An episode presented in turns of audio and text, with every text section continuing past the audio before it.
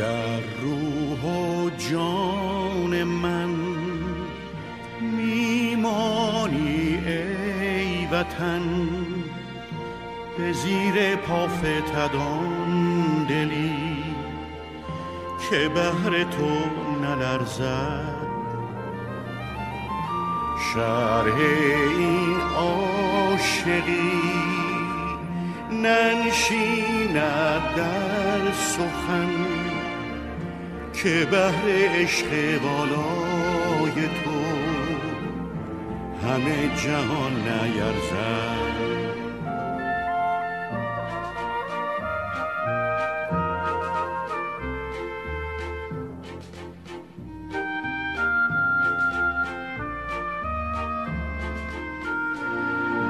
ای ایران ایران دور از دامان پاکت دست دگران بدگوهران، ای عشق سوزان، ای شیرین ترین رویای من تو بمان در دل و جان. ای ایران ایران گلزار سبزت دور از تاراج خزان جور زمان، ای مهر رخشان، ای روشنگر دنیای من به جهان تو بمان.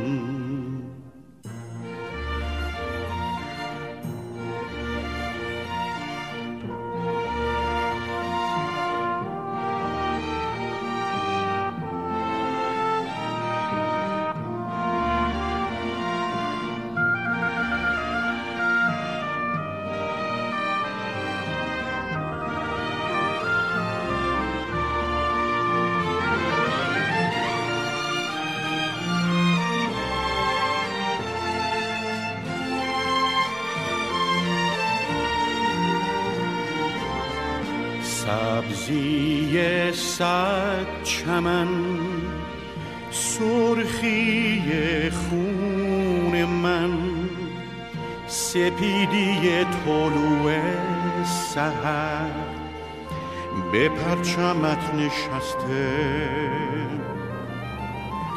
شرح این عاشقی، ننشیند در سخن بمان که تا ابد هستیم به هستی تو بسته. خب سلام مجدد به دوستان عزیز. امروز سوم اردیبهشت هزار و چهارصد و یک هست. ببخشید من صدام گرفته بود. امروز سوم اردیبهشت هزار و چهارصد و یک هست، شنبه بیست و سوم اپریل دو هزار و بیست و دو. ما در اتاق کلاب محیط زیست صنعتی شریف هستیم. موضوع امروزمون در رابطه با مد، تغذیه و محیط زیست هست و جلسه امروز با همکاری و هماهنگی آی مهندسی یزدانفر که از فارغ التحصیلان خوشنام دانشگاه صنعت شریف هستند، از دانشکده مکانیک مهندسی مکانیک دانشگاه صنعت شریف، با همکاری و کمک ایشون بوده. بنده هم محمد رضا حیدری، فارغ التحصیل دانشکده عمران دانشگاه شریف و دانش آموخته مقطع دکترای مهندسی محیط زیست از دانشگاه ایالتی میشیگان و در حال حاضر هم به عنوان پژوهشگر در مقطع پسا دکترا یا فوق دکترا در دانشگاه میشیگان در حوزه محیط زیست و توسعه پایدار مشغول به کار هستم. جلسه امروزمون در رابطه با تغذیه، مد و محیط زیست هست و ما مهمانهایی داریم که حالا یواش یواش فکر میکنم به گروه اضافه بشن، بهشون پیام داده شده و بیشتر در رابطه با اینکه مد، تغذیه چه اثراتی میتونه داشته باشه بر محیط زیست صحبت خواهیم کرد. از مهمانهامون از فعالین محیط زیستی هستند و یا از دوستانی که در زمینه علوم پزشکی مشغول به پژوهش هستند و همچنین یه نفر از دوستانمون که قبول زحمت کردن، خانم نوایان که در قسمت مد و طراحی لباس مشغول به فعالیت هستن. ایشون حالا اضافه به گروه که اومدن خودشون هم قطعا معرفی خواهند کرد. حالا تا وقتی که دوستان بیان، آیه یزدانفر شما صحبتی دارید؟ سلام علیکی بفرمایید، مطلبتون رو بگید تا اینکه بقیه دوستان هم اضافه بشن. سلام. الان صدا کیفیتش خوبه؟ بله صداتون رو دارم. بله قبل از هر چیز آقای بقایی که آقای حسین بقایی که در پایین هستید، حالا هر موقع خواستید که دستتون رو بلند کنید.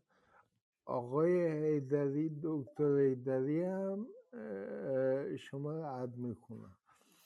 عرضم به حضور این موضوع خیلی چیزی که هست، مهمی که هست، که حالا اکثر مسائل محیط زیستی اکثر مسائل محیط زیستی همیشه راجع به آب صحبت کردن و مسائل محیط زیستی این به این صورت دونستم، در صورت که به نظر من مهمترین مسئله خود خدا که ما هستش که اجازه بدید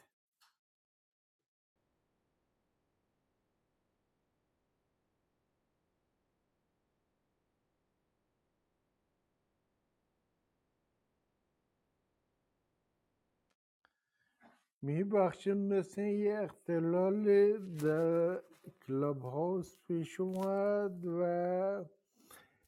چیز ب... تا حالا بیشتر مشکلی که ما داریم اون چیزی که به نظر من من ما میخوریم و ما میپوشیم تو باید در نظر بگیریم که یک کره زمین بیشتر نیست و افراد بشر باید از این کره چنان استفاده کنن که بتونن آیندگان هم یک نفعی از این ببرن و بتونن زندگی یه زندگی معمولی داشته باشن. و به نظر من تغذیه و پوشاک رول خیلی مهمی چیز میکنه که حالا دوستان و کارشناسان خیلی از من صاحب نظرتر و چیزتر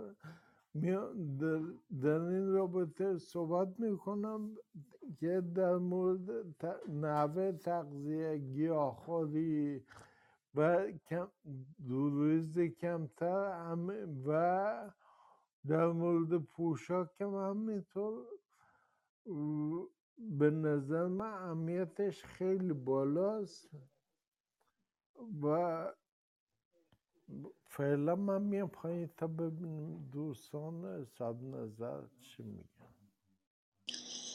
متشکرم آیه مهندسی یزدانفر، مرسی از صحبت‌های خوبی که داشتید. خب ما از مهمانه همون تشریف آوردن خانم آماندا نوایان که عرض کردم خدمتون از طراحان معروف مد و لباس هستن. ایشون کارهای بسیار ارزنده‌ای دارن در ارتباط با مد و محیط زیست که حالا بیشتر از ایشون خواهیم شنید. و ضمن اینکه سلام عرض می‌کنم خدمت آقای دکتر جوادی، خیلی خوش اومدید آقای دکتر، به سمت شما هم خواهیم اومد. اما قبل از این اجازه بدید خانم نوایان صحبت اولیه یا سلام علیک اولیه رو داشته باشن و بعد اون موقع وارد بحث‌های تخصصی تر میشیم بعد از اینی که بقیه مهمان‌ها هم اضافه شدن و صحبت‌های اولیه‌شون رو انجام دادن، سلام علیک اولیه‌شون انجام دادن. خانم نوایان ما در خدمتتون هستیم.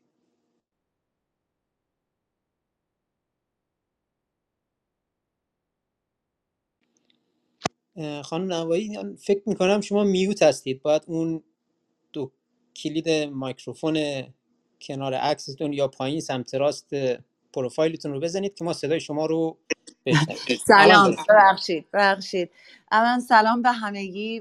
ببخشید یک, یک کمی دیر کرده بودم، من داشتم این اولین بار هستم من توی کلاب هاوس. مرسی که منو دعوت کردین و خیلی خوشحال هستم که همه دیگران گوش بکنم و امیدوارم که صحبت خوبی داشته باشیم امروز. سپاس از اینکه دعوت ما رو پذیرفتید و خوشحالیم که شما رو هم در بین خودمون داریم. آقای دکتر جوادی در خدمت شما هستیم. سلام دکتر حیدری عزیز، و جناب آقای یزدانفر عزیز، سایر دوستان.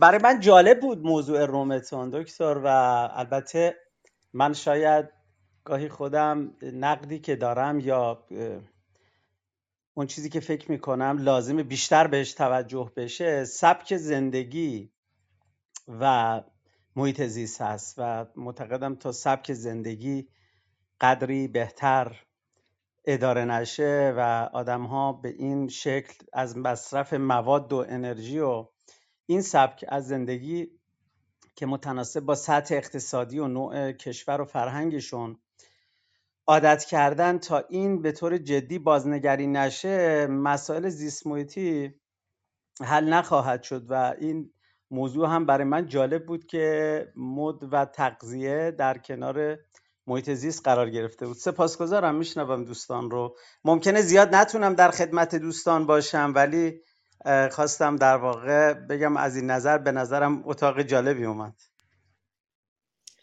خواهش میکنم آقای دکتر جوادی. آقای دکتر جوادی از فعالین حوزه علوم مختلف هستند و حالا اگر خواستید آقای دکتر جوادی خیلی مختصر از ورد, ورد آکادمی هم خواستید در حد یک دقیقه برای ما الان صحبت کنید تا وقتی هستید هم خوشحال میشیم که بعد وارد بحث‌های تخصصی بشیم. سپاسگزارم دکتر جان.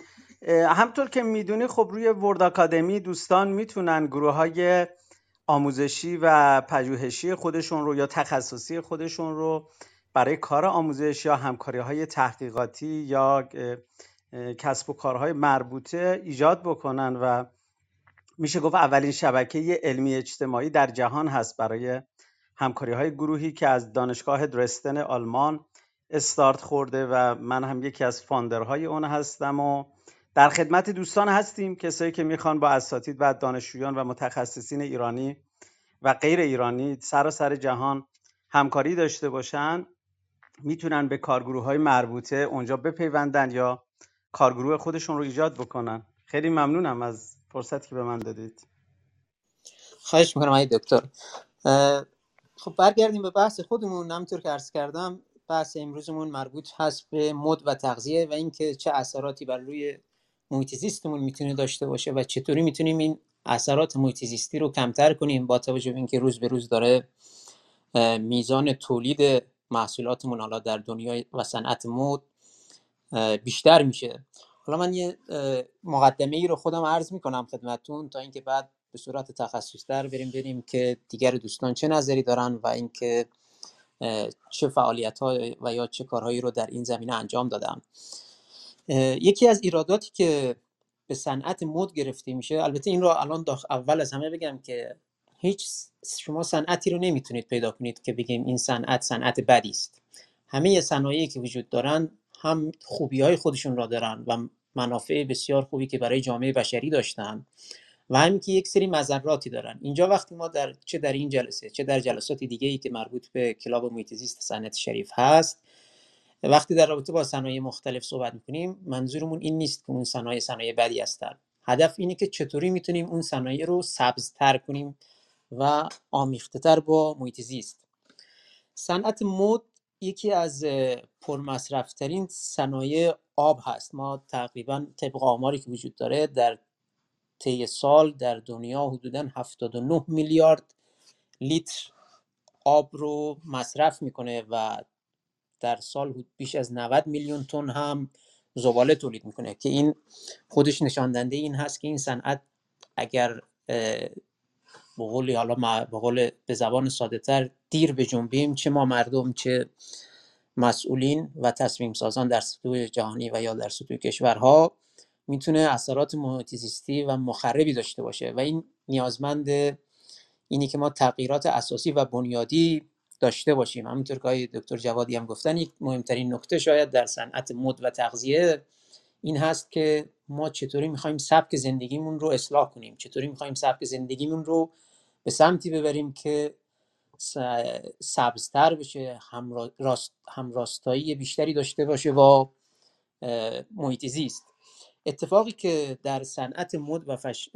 فشن داره میفته، حالا من از صنعت مد استفاده از کلمه مد استفاده میکنم، اینی که ما یک سری اتفاقایی افتاده از سال دو هزار میلادی به بعد و اون اینه که ما یه فست فشن داریم. یعنی الان محصولاتی داره توسط کمپانی‌های خیلی بزرگ جهانی تولید میشه که قیمت محصولاتشون به لحاظ این که تعداد تولیداتشون رو بالا بردن خیلی کمتر شده، لذا مردم میتونن راحت‌تر لباس بخرن. حالا اینکه مردم میگم میانگین‌های جهانی است دیگه، حالا در کشورهای غربی و یا در کشورهایی که توسعه یافته هستن و مردم از سطح رفاه اقتصادی بالاتری برخوردار هستن، طبیعتاً میزان خرید لباسشون بیشتر از حالا کشورهایی است که در حال توسعه هستند و یا کشورهایی که توسعه نیافتند و این باعث شده که ما تعداد لباس هامون بیشتر بشه. اتفاقی که افتاده اینه که تعداد لباس هایی که ما میخریم بیشتر شده، اما در مجموع میزان هزینه‌ای که ما بابت تهیه لباس پرداخت میکنیم نسبت به مثلا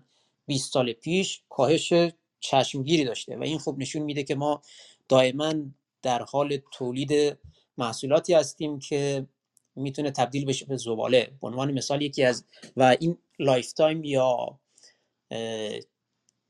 چی بهش میگن چرخه مدت عمر استفاده از لباس ها دائما کم و کمتر میشه به خاطر اینکه ما دوست داریم تنوع لباس داشته باشیم، دوست داریم و توانایی خریدمون برای لباس تهیه لباس بیشتر و بیشتر هم شده. به عنوان مثال به طور میانگین در امریکا هر پنج شش روز، یعنی یک نفر در طی پنج شش روز یک لباس میخره. حالا این ممکنه یه جوراب باشه و یا اینکه یک کت و شلوار باشه و آمار آمار بسیار خیره کننده است. این اتفاقی که میفته و این اتفاقی که میفته مشکلی که ایجاد میکنه اینه که ما در زنجیره تامین لباس ها و البسه یک سری از کشورها که معمولا کشورهای در حال توسعه هستند کشورهایی هستند که تولید کننده این لباس ها هستند، یعنی مثلا حالا کتان و یا اون مواد اولیه که لازمه کشت بشه و مورد استفاده قرار بگیره در کارخانه ها در نقاط مختلف دنیا داره اتفاق میفته. ساخت یا تولید این لباس‌های البسه در کشورهای در حال توسعه است. اونها ایرادی که دارن اینه که معمولاً در کشورهای در حال توسعه قوانین سفت و سخت محیط زیستی نداریم یا خیلی کم داریم و یا اولویت دولت و مردم‌ها نیستن و این دوچندان میکنه خطر محیط زیستی صنعتی مثل صنعت مد رو مثلا.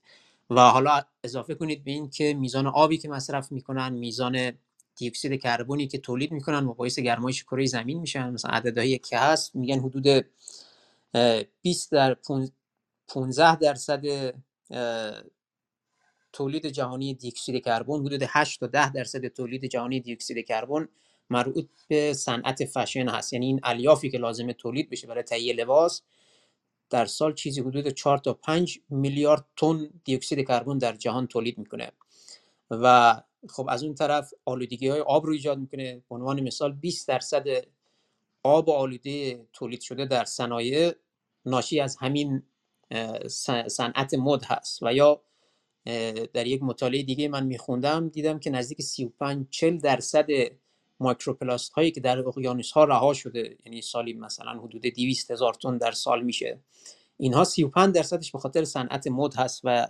اتفاقایی که داره میفته و ضمن این که مثلا حالا صنعت ال... تولید الیاف را اگه داشته باشیم بیش از شصت هفتاد درصد الیاف تولیدی جهان صرفاً برای صنعت مد استفاده میشه و حالا این رو این اعداد و ارقام رو داشته باشید با اینکه گفتم یک سری صنایع سری تعاریف جدید و یا روش‌های جدید ایجاد شده مثل فست فشن که دائما میزان تولید پارچه، میزان استفاده از پارچه و میزان تولید لباس رو افزایش میده. مثلا تولید پارچه در سال هزار و سیصد و پنجاه و پنج هجری شمسی حدوداً سیزده کیلوگرم بوده برای هر نفر، حدوداً شش کیلوگرم بوده در به ازای هر نفر در میانگین جهانی و این خب بعد از حدوداً چهل چهل و چهار پنج سال در سال هزار و سیصد و نود و هفت نود و هشت که مقیاس گرفتن دوباره این عدد از شش کیلوگرم به سیزده کیلوگرم رسیده برای هر نفر. خب این نشون میده که ما چقدر پارچه داریم مصرف میکنیم و مثلا در حال حاضر حدوداً شصت میلیون تن ما در سال داریم پارچه تولید میکنیم فقط برای این که بتونیم لباس هامون رو تامین کنیم، لباس هایی که طول عمرشون کمتر شده، نه به این بابت که لباس ها نمیتونن طول عمر بیشتری داشته باشن، به این بابت که ما قدرت خریدمون بیشتر شده، میتونیم تعداد بیشتری لباس بخریم، در نتیجه تعداد کفش هامون، تعداد لباس هامون بیشتر و بیشتر شده و پیش بینی هم شده که این عدد حدود شصت میلیون تن در سال تا سال بیست سی، یعنی حدوداً هشت سال نه سال دیگه تقریباً هفتاد هشتاد درصد افزایش پیدا کنه. یعنی واقعاً به سمتی داریم میریم که این فاجعه دائم بیشتر و بیشتر میشه و نکته نگران کننده اینه که کشورهای توسعه یافته فقط مصرف کننده شدن یا بیشتر مصرف کننده شدن و چون در خارج از این کشورها داره تولید اتفاق میفته و یا بازیافت اتفاق میفته و یا دفن زباله اتفاق میفته، خیلی شاید برای مسئولینشون مهم نباشه که چه اتفاقی داره در سطح جهانی به خاطر این زباله‌های تولیدی از لباس‌ها میشه. مثلا دیدید دیگه، احتمالاً عکساش رو در کشور بیشتر این اتفاقات در کشورهای افریقایی هم میفته، وقتی که لباس‌های دست دو جمع‌آوری میشه از بازار کشورهای توسعه یافته و میره به سمت کشورهای فقیرتر، حالا مخصوصاً کشورهای آفریقایی، و اونجا حالا یا اگر مورد استفاده قرار بگیره خوبه، اما خیلی از گزارشات و گزارشات مبتنی بر خبرنگار خبرگزاری ها این رو نشون میده که خب خیلی از اونها تبدیل میشه به زباله و یا سوزانده میشه و یا دفن میشه، در صورتی که حالا در ادامه جلسه خواهم گفت که چطوری میشه از این فرصت استفاده کرد و میزان تولید زباله رو کاهش داد. در حال حاضر حالا برای اینکه یک عددی دستتون باشه اینه که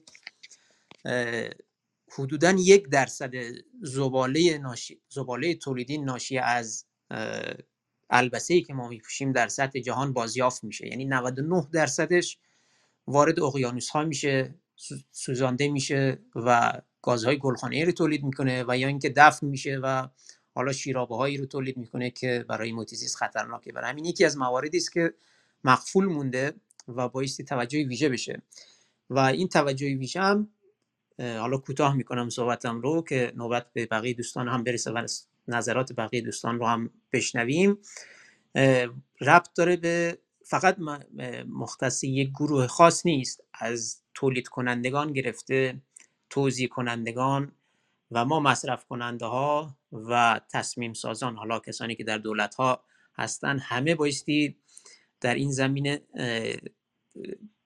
وارد عمل بشن، بتونن کاری انجام بدن که در این پروسه مثلا حالا از مواد شیمیایی کمتری استفاده بشه، پروسه هاش پروسه های سبزتری بشه یا فرآیندها فرآیندهای سبزتری بشه، سبک زندگیمون اصلاح بشه، میتونیم تعداد لباس هایی که میخریم رو کم کنیم و و و که حالا در ادامه جلسه باهاش در این رابطه صحبت خواهیم کرد. خب ضمن خوشامدگویی به خانم بهرامی، الان داریم در رابطه با کلیات مربوط به بحث مد و تغذیه صحبت میکنیم و به اینجا رسیدیم که خب چه کار میتونیم کنیم در این زمینه. فکر میکنم خانم نوایان، حالا ضمن این که خوشحال میشیم شما خودتون رو کمی بیشتر معرفی کنید از از شرکت و یا از برندی که میدونم مؤسسش خودتون هستید و در حال گسترش هست و مبتنی بر اصول محیط زیستی هست، بیشتر بدونیم و اینکه نظر شما رو در کل در رابطه با این صنعت هم بدونیم. مرسی. باشه حتما. من اول یه سوال داشتم، این جلسه توی فارسی هست یا توی انگلیسی هم میشه؟ نه این جلسه فارسی است ولی ام. اگر جای کلمه‌ای هم انگلیسی بود میدونم شما چون خارج کشور زمان زیادی بودید فارسیتون بسیار عالیه. نه فارسیم خوبه تو صحبت کردن، اما راجع به کار صحبت کردن یه کمی سخت میشه توی توی فارسی، اما من من سعی میکنم. احساس میکنم این حرفایی که شما زدین اون اولش خیلی جالب بود راجع به متریال، که این متریال که اتفاقا واسه من خیلی جالب بود که دفعه پیش تو ایران بودم و هر یه چیزی که نچرال نیست مثل کاتن بهش میگن موادی، چیزایی که از پلی استر، و واسه من اون خیلی جالب بود به خاطر تو خارجی فقط آدم بهش میگه سینتفیک، اما وقتی آدم بهش میگه موادی واقعا آدم متوجه میشه که چقدر واسه محیط زیست این متریالایی که فکر کنم جدید هستن توی دهه‌های نهصد و هفتاد نهصد و هشتاد که خیلی بیشتر شدن و احساس میکنم یه کمی با این کالچر امریکایی، همین که گفتیم فست فشن، فست مانیفکتچرینگ و آدما فرهنگی عوض شدیم که همش دوست داریم بیشتر چیز میز بخریم، یا همونی که گفتیم مثلا مردم میان یه تیشرت میخرن واسه پنج دلار، یه بلوز یا یه شلوار میخرن واسه دو دلار، سه دلار، دو دفعه میپوشن و اینو میندازن به خاطر اینکه قیمت‌ها یا ده دلار قیمت‌های جرس که بعضی آدم میتونه مثلا یه لباس بخره که از یه قهوه‌ام ارزان‌تره.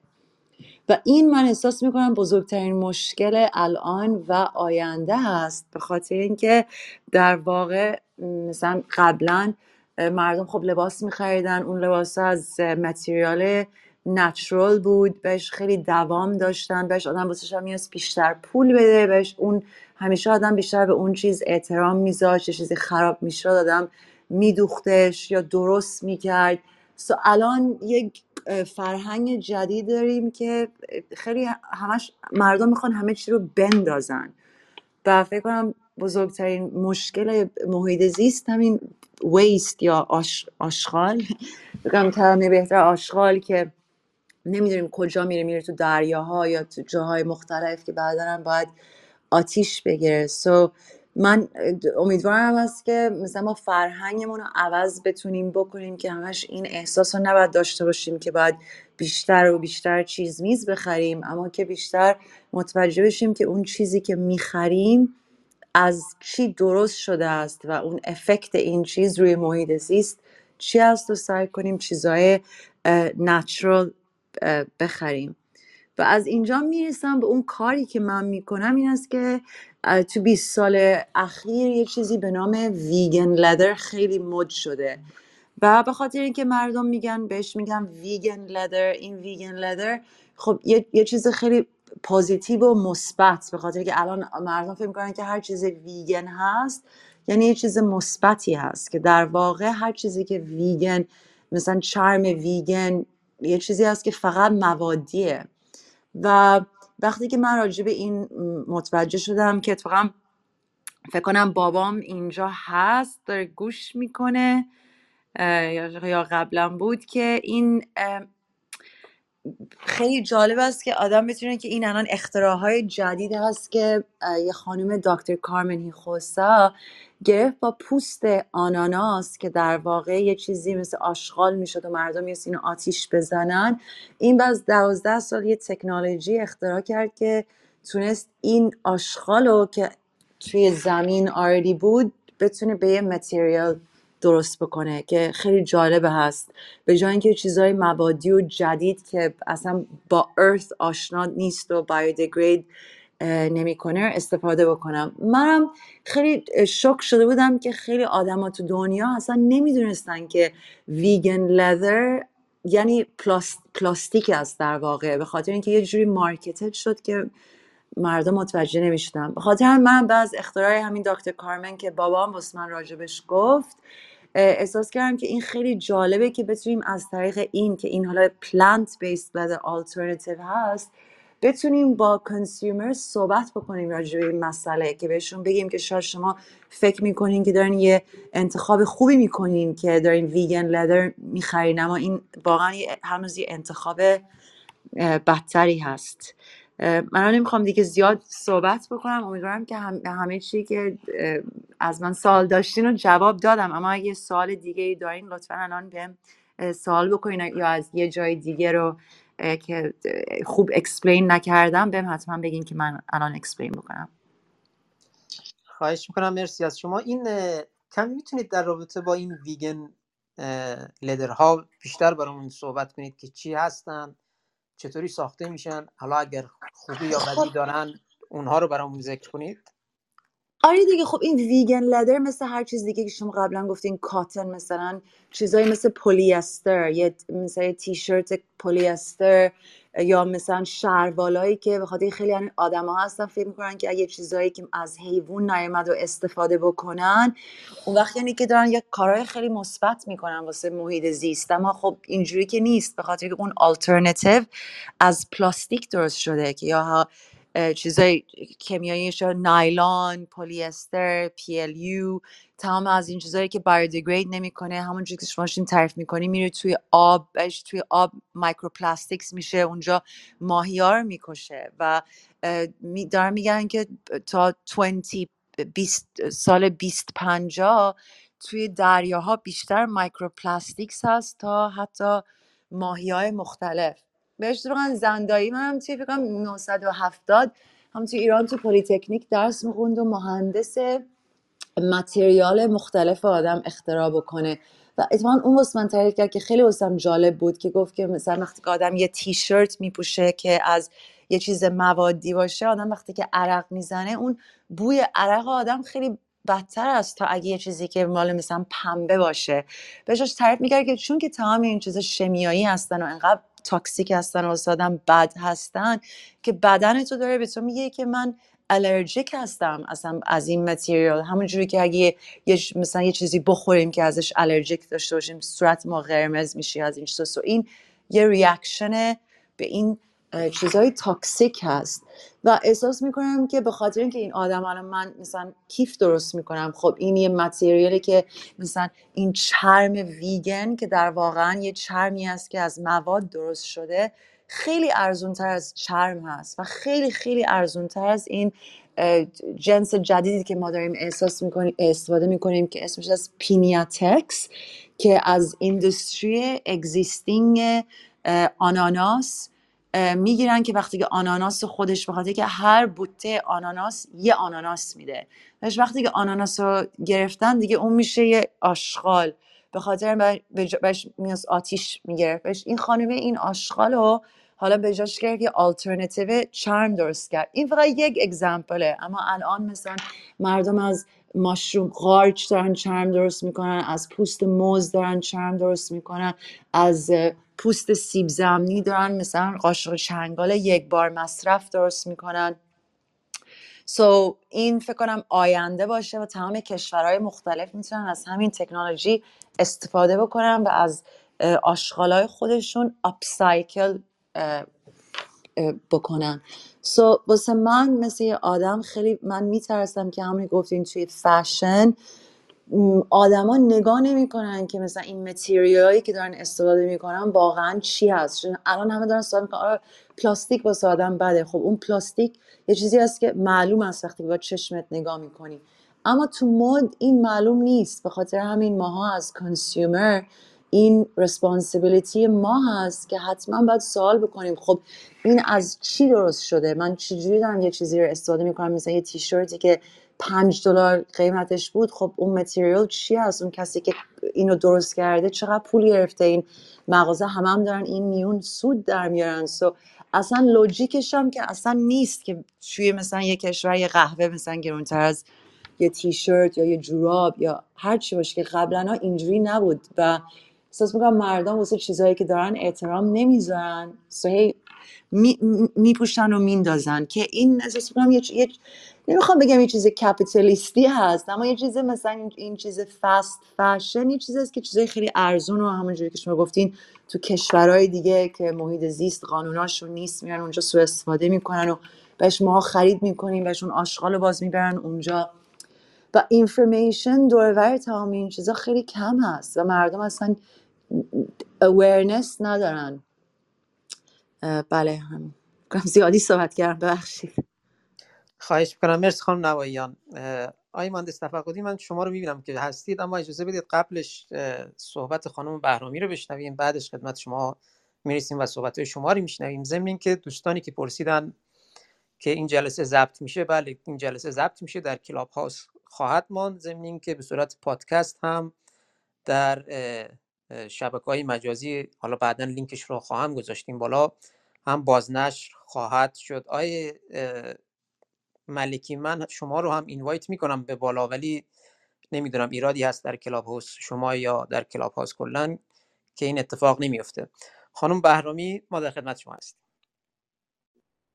درود به شما. به من یه چهار پنج دقیقه اگه فرصت بدید دیرتر صحبت میکنم، الان امکانش ندارم، دارم گوش میکنم، ولی نکاتی دارم که اضافه کنم به بحث آماندا جان و در پیوند با صحبت رو که گفت و یه سرم عدد رو داد داده خواهم داد در مورد صنعت مد به عنوان دومین صنعت آلاینده جهان. منتهاش یک چند دقیقه به من وقت بدید ممنون میشم. خواهش میکنم. آقای مهندس تفقدی خدمت شما هستیم، شما اگه صحبتی دارید میشنوید.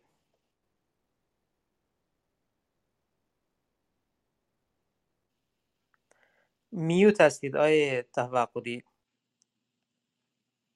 اگر دارید صحبت میکنید میوت هستید، لطفاً آن میوت کنید و صداتون رو بشنوید. آقای دکتر حیدری فکر میکنم اصلا مایکروفونشون دسترسی نداره، من مایکروفون اصلا نمیبینم داشته باشه آیکونش رو روی عکسشون. آره فکر میکنم عوض شده سیستم کلاب هاوس و من برای هیچ کدوم از دوستان رو میکروفون هاشون رو نمیبینم، فقط میبینم که البته قطع شده. حالا تا زمانی که آقای تفقدی شما مشکل رو حل میکنید من میبینم برای بقیه دکتر جان، من الان برای سایر دوستان میکروفون هاشون رو میبینم. میگم شاید وقتی وارد شدن دسترسی به میکروفون ندادن که بازویا بسته کنن. آها خب پس آقای تفقدی خب پس آقای تفقدی شما از گروه لطفاً خارج بشید دوباره برگردید، یا از کلاب هاوس خارج بشید دوباره برگردید که ما بتونیم این مشکل رو رفع کنیم. آقای ملکی صدای شما رو میشنویم. با عرض سلام خدمت حضارین محترم و اینکه لطف کردید بنده رو به عنوان سخنران دعوت کردید، متشکرم از شما دوست عزیز. بنده الان ساکن سوئد هستم و تحصیلات خودم هم در سوئد زمینه مهندسی زباله با گرایش در واقع یک یک گرایشی از مهندسی پرآیند زباله و بیوتکنولوژی بود که این بحث برام جالب به نظر اومد و دوست داشتم شرکت داشته باشم. و آیه ملکی آیه ملکی ببخشید صداتون رو قطع کردم، یک بک‌گراند یه نویزی هست نمیدونم شبیه میکروفون باشه. الان چطوره؟ الان کماکان نویز هستش و شاید کمی من میتونم اه... الان الان الان فکر میکنم بهتر شده. تا شروع میکنید به صحبت شروع میشه. حالا نمیدونم از دارید از هدفون استفاده میکنید یا نه. الان صدا بهتره؟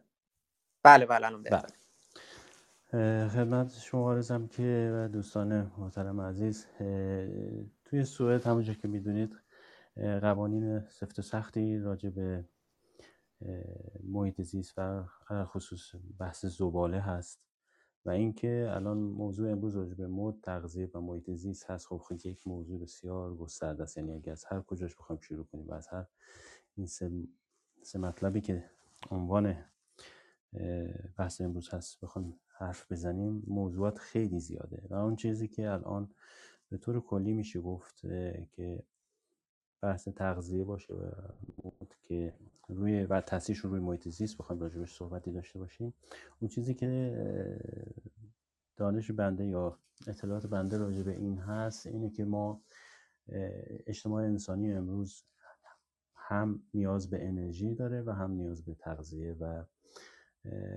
موارد جنبی زندگی که مد یا به اصطلاح پوشاک و لباس هم بخشی از این هست. اینجا خدمتتون عرضم که مهمترین قسمت هایی که باید در نظر گرفت اینه که چجور موادی یا چجور مواردی رو در نظر بگیریم برای پوشش که بتونیم اینها رو به طوری هم تجدید پذیر باشن در محیط زیست و هم بتونیم اینها رو تجزیه پذیر هم باشن، یعنی بتوانیم با استفاده از تکنولوژی امروزی اینها رو به نحوی تصفیه کنیم و جلوگیری کنیم از اینکه حالا یا وارد چرخه محیط زیست بشه اون پسماندشون در اثر اینکه خب دورریز شده و اون دورریز رو بشه مجددا استفاده کرد. یکی هم اینکه از قوانینی که الان در صورت حاکم است، یعنی اون چیزی که ما تحت عنوان صنعت پوشاک، نساجی و مد و اینها راجبش صحبت میکنیم، اگر مواد اولیش تبدیل به میخواد تبدیل به لباس بشه بررسی بشه ببینن چقدر برای محیط زیست حداقل برای کشور خودشون اون که بهش قائل هستن و پایبند هستن در نظر بگیرن و ببینن میزانش برای به اصطلاح محیط زیست این آلایندگیش بالا هست، اون رو باش موافقت نمی‌کنن و همه این صحبت‌ها و به اصطلاح مجموعه بحثایی که راجع به این مشکلات زیست محیطی هست برمیگرده به اینکه چقدر حکومت‌ها، دولت‌ها و به اصطلاح تصمیم گیران در سطح کشورها و حتی ارتباطات تجاری بین کشورها و منطقه چقدر مهم و مؤثر هستن که بهش قائل باشن. الان امروزه ما میبینیم که خب برای سالهای گذشته دور، چیزی نزدیک چهل پنجاه سال پیش، در خود همین سوئد مواد و مواردی استفاده شده که بسیار مضر بوده و اون موقع خب ازش آگاهی نداشتن و تاثیراتش رو بعداً دیدن، مطالعه کردن و الان به این نتیجه رسیدن که خب اونها دیگه مثلا نباید استفاده شه به عنوان مواد اولیه، یا اگر موادی هستن اونها رو برای استفاده خاصی و بعد بتوانن با تکنولوژی‌هایی که وجود داره در صنعت تصفیه اونها رو در واقع زدایش کنن و اجازه ندن وارد محیط زیست و چرخه آب، خاک و دریاها و هوا و غیره بشه.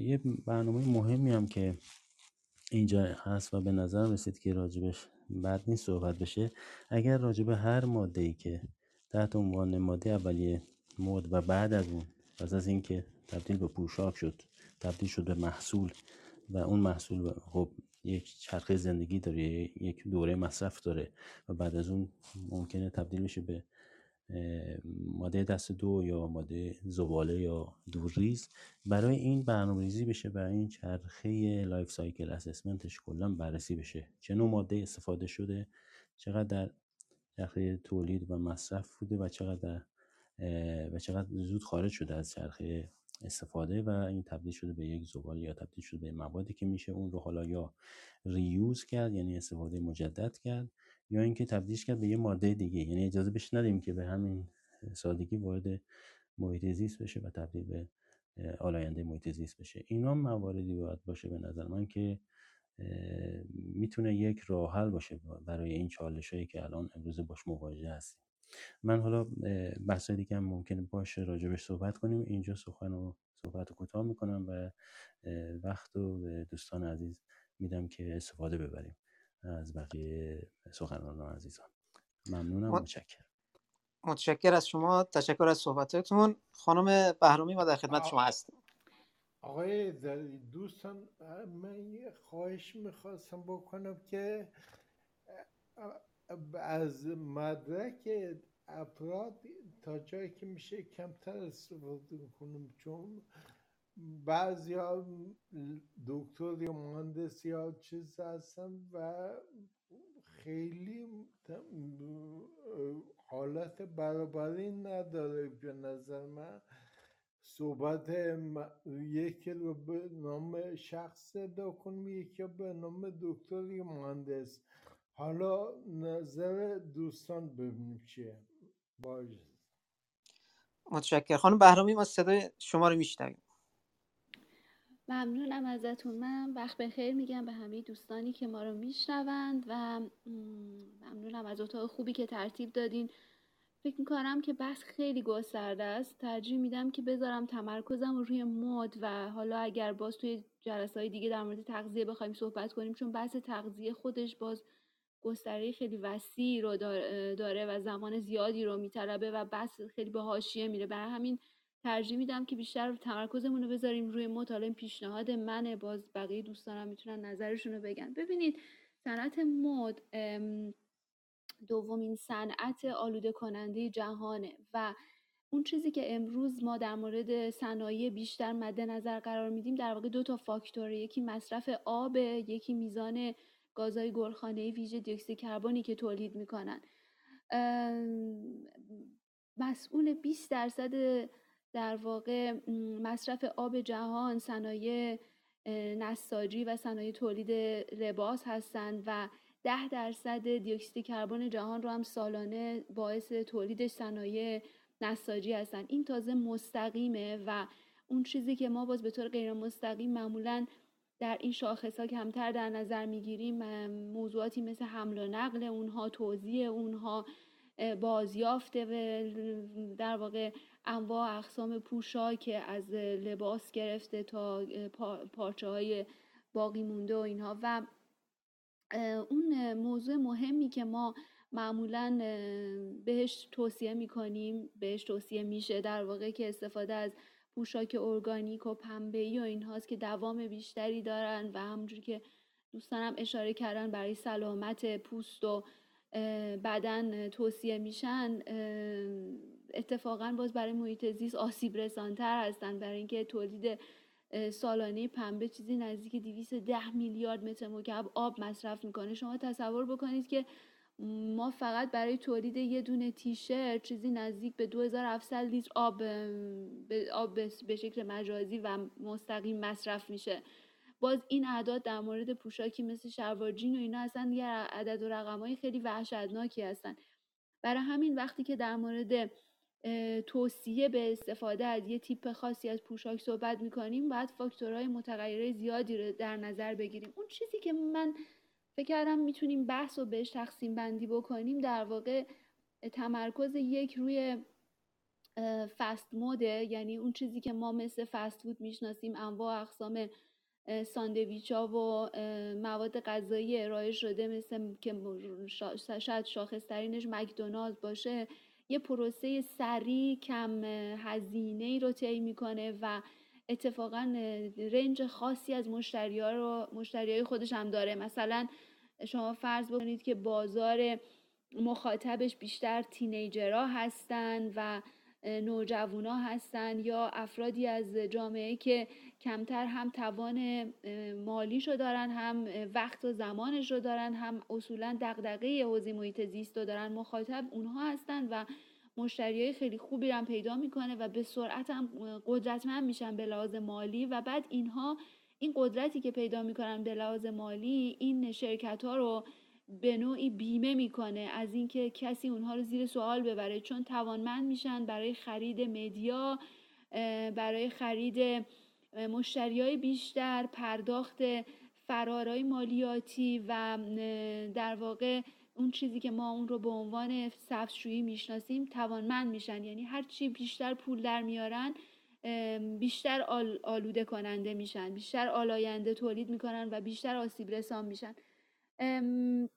موضوع دومی که اهمیت داره در واقع بخشیه که ما اون رو مرتبط به شکل مستقیم ممکنه با حوزه محیط زیست نبینیم، اما وقتی برگردیم به فاکتورهای توسعه پایدار به اون قطعا میرسیم و اونم توجه به وضعیت تولید، پروسه تولیدش، در واقع مسئله کارگرایی که فعالیت میکنن توی تولید اون تیپ پوشاک، چطور مواد اولیه‌اش تولید میشه و چطور در بازار عرضه میشه، چطور بازاریابی صادقانه ای داره و افرادی که توی اون حوزه بازاریابی میکنن براش چه کسانی هستن. یعنی در واقع در مورد حوزه انسانی که درگیر با اون مسئله تولید و پروسه تولید هستن. اونم باز یه موضوع بسیار مهمیه که ما در صنعت پوشاک شرایط بسیار وحشتناکی رو داریم براش تجربه میکنیم.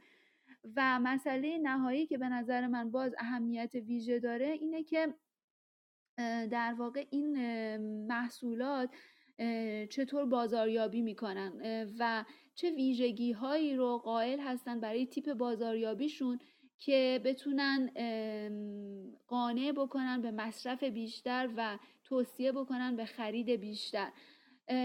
من فکر می‌کنم که این سرفصل ها اهمیت زیادی داره وقتی که در واقع سرفصل های عمده هستن وقتی در مورد صنعت مد صحبت میکنیم. میخوام گفته با یه مثال بگم که شاید بخشی از خانوما آقایونی که دارن ما رو میشنون با این شرکت آشنا باشن. یه شرکت تولید لباس چینی به نام شین که یکی معروف به یکی از آلاینده ترین در واقع تولید کننده های پوشاک جهان که به تازگی هم مسئولش رفته جز لیست میلیاردرها و از شرکت هایی مثل زارا و اچانم هم داره پول بیشتری در میاره.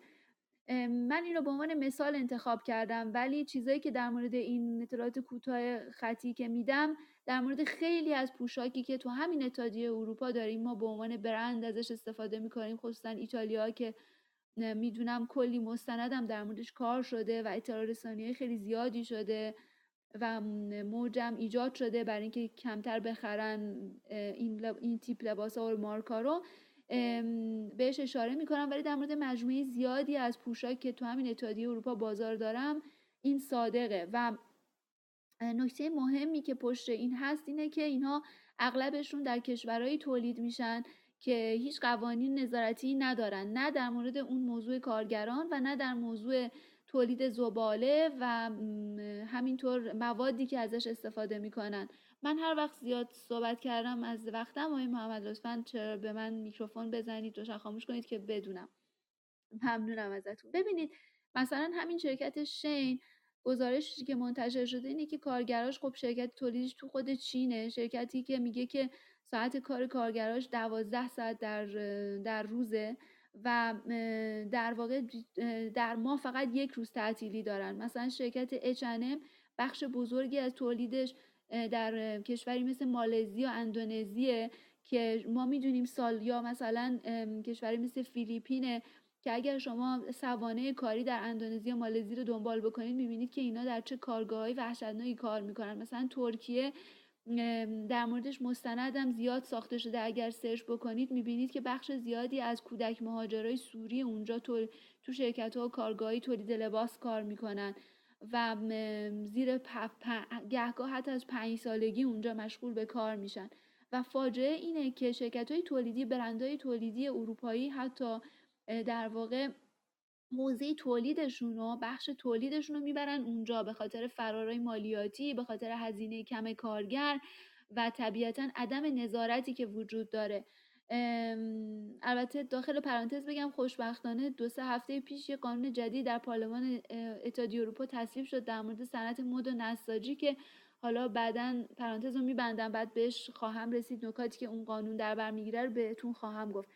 بعد این وضعیت کارگرها از اینجا شروع میشه و بعد مواد اولیه که مصرف میکنن هم کیفیت بسیار بسیار پایینی داره، برای همین طبیعتاً لباس زود مندرس میشه، از بین میره، یا اینکه چون از پلاستیکه انقدر دوام داره که عملاً اون طرف که داره ازش استفاده میکنه خسته میشه. ولی بخش مهمش رو توی نکته آماندا هم بهش اشاره کرد، اینه که شما هزینه کمی براش پرداخت میکنید و برای همینم به عبارتی میتونیم اونو با اون فست فودا مقایسه بکنیم، با یک ساندویچ یک دلاری یا یک یورویی. اینم خب شما با یه قیمت خیلی خیلی کمی اون لباس رو تهیه میکنید، برای همین در واقع ضرورتی برای نگهداریش، برای مثلا وصل پینه کردنش و استفاده دوباره ازش ندارید.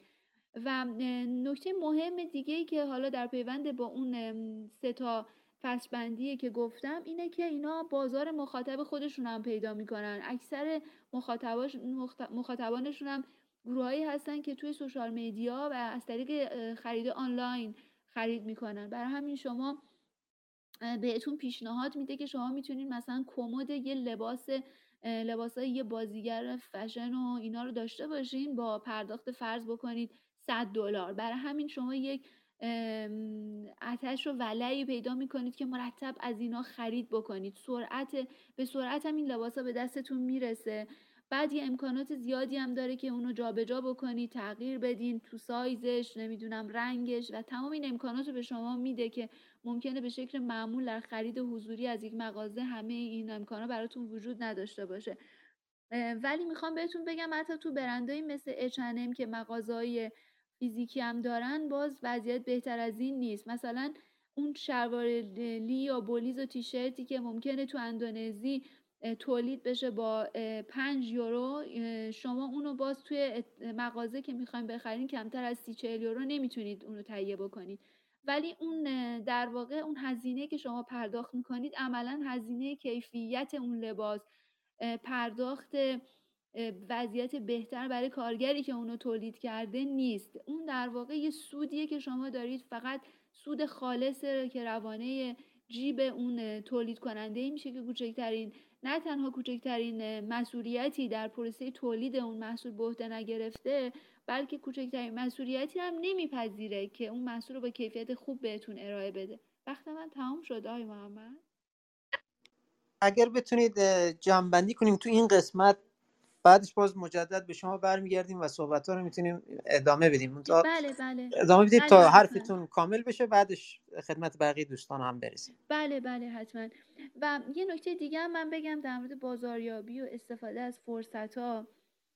ببینید یه چیز جالبی مثلا توی همین بعد از ماجرای کووید خیلی از این شرکت‌های تولید لباس اومدن کمک کردن، پول اهدا کردن برای خرید واکسن، برای پروژه‌های تحقیقاتی و خیلی پروژه‌های حمایتی از فقرا دارن و اینا اینا ولی تمامش رو ما میتونیم بیاریم توی کاتگوری در واقع تبلیغات، برای اینکه باز در نهایت یه معرفی فشن و دیزاین در واقع محصولاتشونه و به نوعی بازاریابی، شیوه بازاریابی‌های جدیده که شما رو مخاطب قرار میده. اما این کم کیفیت تولید کردن محصولات فقط شامل لباس هم نمیشه. شما اصلا یک کمپانی مثل اپل هم اتفاقا اگه در اینترنت سرچ کنید میبینید که محصولاتی که جدید داره تولید میکنه خیلی هاشون اصلا قابل تعمیر نیستن. شما مجبورید بعد از چهار پنج سال استفاده برید که قطعه رو دوباره بندازید دور، قطعه دیگه‌ای از کارخونه بگیرید، از شرکت بگیرید. اینا همشون در واقع تبلیغ میکنه شما رو به خرید و مصرف بیشتر و بیشتر و بیشتر که طبیعتاً تبدیل میشه به زباله و تبدیل میشه به و و, تب و در واقع شما رو میندازه توی مسیری برای مواد اولیه بیشتر، که اون مواد اولیه هم باز بهش خواهم پرداخت که از کجا تولید میشه و به از چه مسیری رو طی میکنه برای در واقع به دست اون کارخونه تولید کننده برسه. مرسی از توضیحاتتون.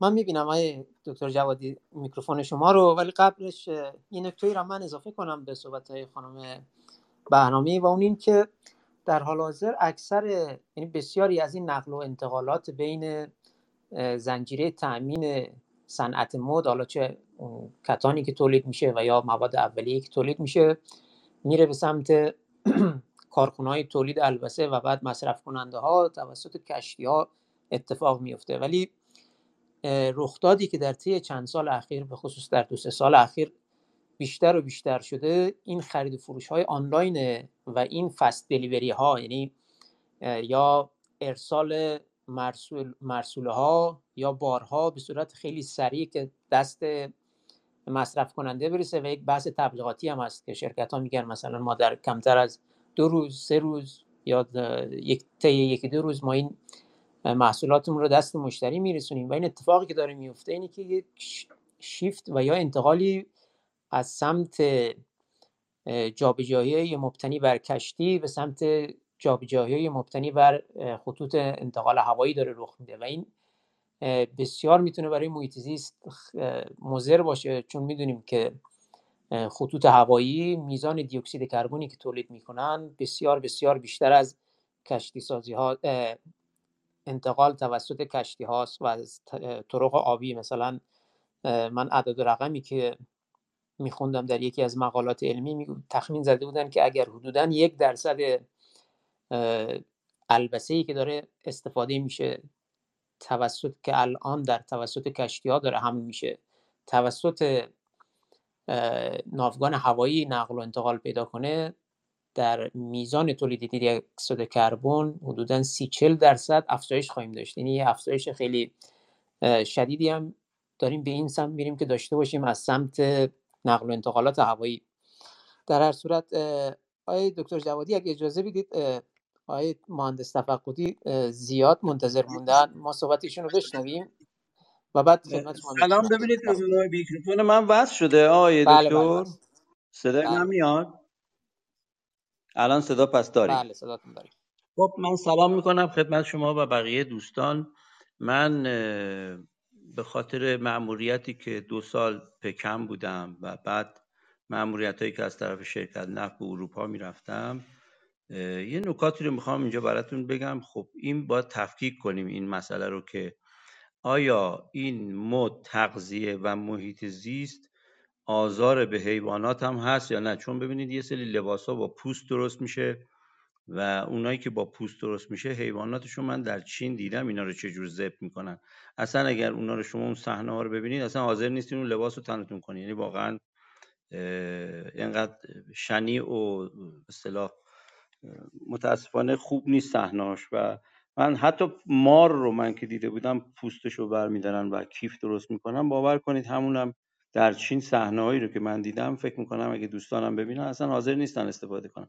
اما نکته‌ای که خانم نوایان گفتن در رابطه با همین مود روز و اینها، یه نکته من بگم، من سال دو هزار و سیزده که رفته بودم میلان، حقیقتش به دلیلی که قبلا در پکن زندگی کرده بودم و دیده بودم که اجناس چقدر ارزانه، تو میلان هرچی میخواستم سوغاتی بخرم نمیتونستم بخرم، دیدم همه چی گرونه، یعنی شاید بگم هفت هشت ده برابر اون قیمتی بود که من تصور داشتم. آخر به هتلیه گفتم شما اینجا محله چینیا دارین؟ گفت آره. گفتم کجاست؟ محله رو برای من مشخص کرد، با مترو رفتم اونجا، دیدم بله همون جاییه که من فکر میکردم، یعنی اجناس چینی و حتی رخت و لباس‌های چینی عدل عدل بسته بندی شده از چین میاد اونجا، حتی به فشن‌های اونجا میره، یعنی توی میلان فشن زیاده دیگه، میاد تو فشن‌ها و واقعا رخت و لباس‌های ارزان، قیمت‌های مناسب. اونجا بود که من تونستم یه سری سوغاتی خرید کنم. البته این انشالله این برنامه رو که ضبط کردینه و خانم من نفهمیده نفهمه که لباسش از کجا خریدم، ولی به هر حال جایی که تونستم پیدا کنم اونجا بود. سال دو هزار و دوازده که اومدم آمریکا، ببینید من دو هزار و نه و دو هزار و ده در پکن ساکن بودم. سال دو هزار و دوازده که اومدم آمریکا، وقتی میرفتم یه جایی میدیدم حراجه، واقعا قیمت لباسا رو که میپرسیدم بازم برام سرسام آور بود، یعنی میگفتم اصلا امکان نداره ما در پکن یک کچلوار عالی و خوب و با دویست و پنجاه مثلا ین میتونستی بخری شما یوان، و این دویست و پنجاه یوان اگه بخوای به دلار تقسیم کنی با تقسیم بر هفت کنی، دویست و پنجاه رو شما تقسیم بر هفت بکنی یه چیزی هول و هوش مثلا چه میدونم چهل دلار مثلا شما فرض کن میشه. خب یعنی یک کت شلوار رو شما میتونستی چهل دلار بخری، در صورت که شما امکان نداره تو آمریکا بتونی یک کت شلوار چهل دلار بخری. طبیعیه که وقتی شما یک لباسی رو ارزان بخری، یک مدتی ازش استفاده کنی، بعد میگی خیلی خب حالا چون ارزون خریدم میتونم ردش کنم. در ایران یک دیوار مهربانی درست کردن دوستان، هر لباسی رو که لازم ندارن میبرن میذارن رو دیوار مهربانی، میگن اگر خودت هم نیاز داری بیا بردار، اگر نیاز نداری بیا بذار مثلا خب رو این دیوار. خب میدونیم که باز بالاخره این لباس به دست یکی میرسه. اما در اروپا یا در نمیدونم جاهای دیگه من ندیدم، هم شادم باشه نمیدونم، شادم بالاخره کلیسا یا یه جایی حتما هست که اینا رو میگیره و بعد میده به کسانی که مستحق‌ترن اونا لباسا رو استفاده کنن. به هر حال این چرخه میچرخه، اینجور نیست. توی آمریکا دیدم اینو، مثلا اون فروشگاه هایی که چی بهش میگن که اجناس دست دوم چیز رو میفروشن، سالویشن آرمی، این سالویشن آرمی ها مثلا خب همه چی دارن. حالا میخوام میگم رخت لباس که نیست، ممکنه که کفش و چه میدونم چمدون و حتی تخت نرد و چه میدونم اینا باشه، ما به اینا کاری نداریم. میخوام بگیم به هر حال یه جاهایی هست که مالیات رو کسب میکنه برای شما، اون اجناس تو میتونی اونجا تحویل بدی و بعد که تحویل دادی یک کسی دیگه میاد اون رو ارزونتر میخره. این جاها هست. تو ایران اینو به این سبک اجرا کردن که اسمش گذاشتن دیوار مهربانی، نه مالیاتی کسب میشه نه چیزی، اینو مجانا میذاره اونجا یکی دیگه میاد برمیداره. تو ریسایکل کردن لباس پس یه چیزایی وجود داره، یعنی یک چیزایی درست شده. اما در مورد حیوانات و اون صحنه‌هایی که من در چین و اونجاها دیدم، خداوکیلی اگه هر کدومتون ببینین امکان نداره شما دیگه اون رخت لباس اصلا تهیه کنین.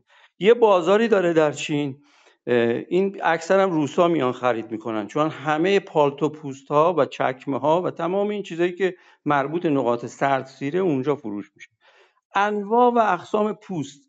یعنی شما تعجب میکنی که چطور ممکنه پوست روباه از رنگ سیاه شروع بشه تا سفید و زرد قهوه‌ای فلان، یعنی انواع و اقسام. اینا رو چجوری اینا تهیه میکنن؟ میان این حیوانات رو میگیرن تکثیر میکنن و بعد در موقع مقرر آقا یه ضربه هایی به سر اینا میزنن، یه افتضاحی، یه صحنه هایی که من فکر میکنم اگه هر کی اینا رو ببینه امکان نداره این لباسا رو تنش کنه.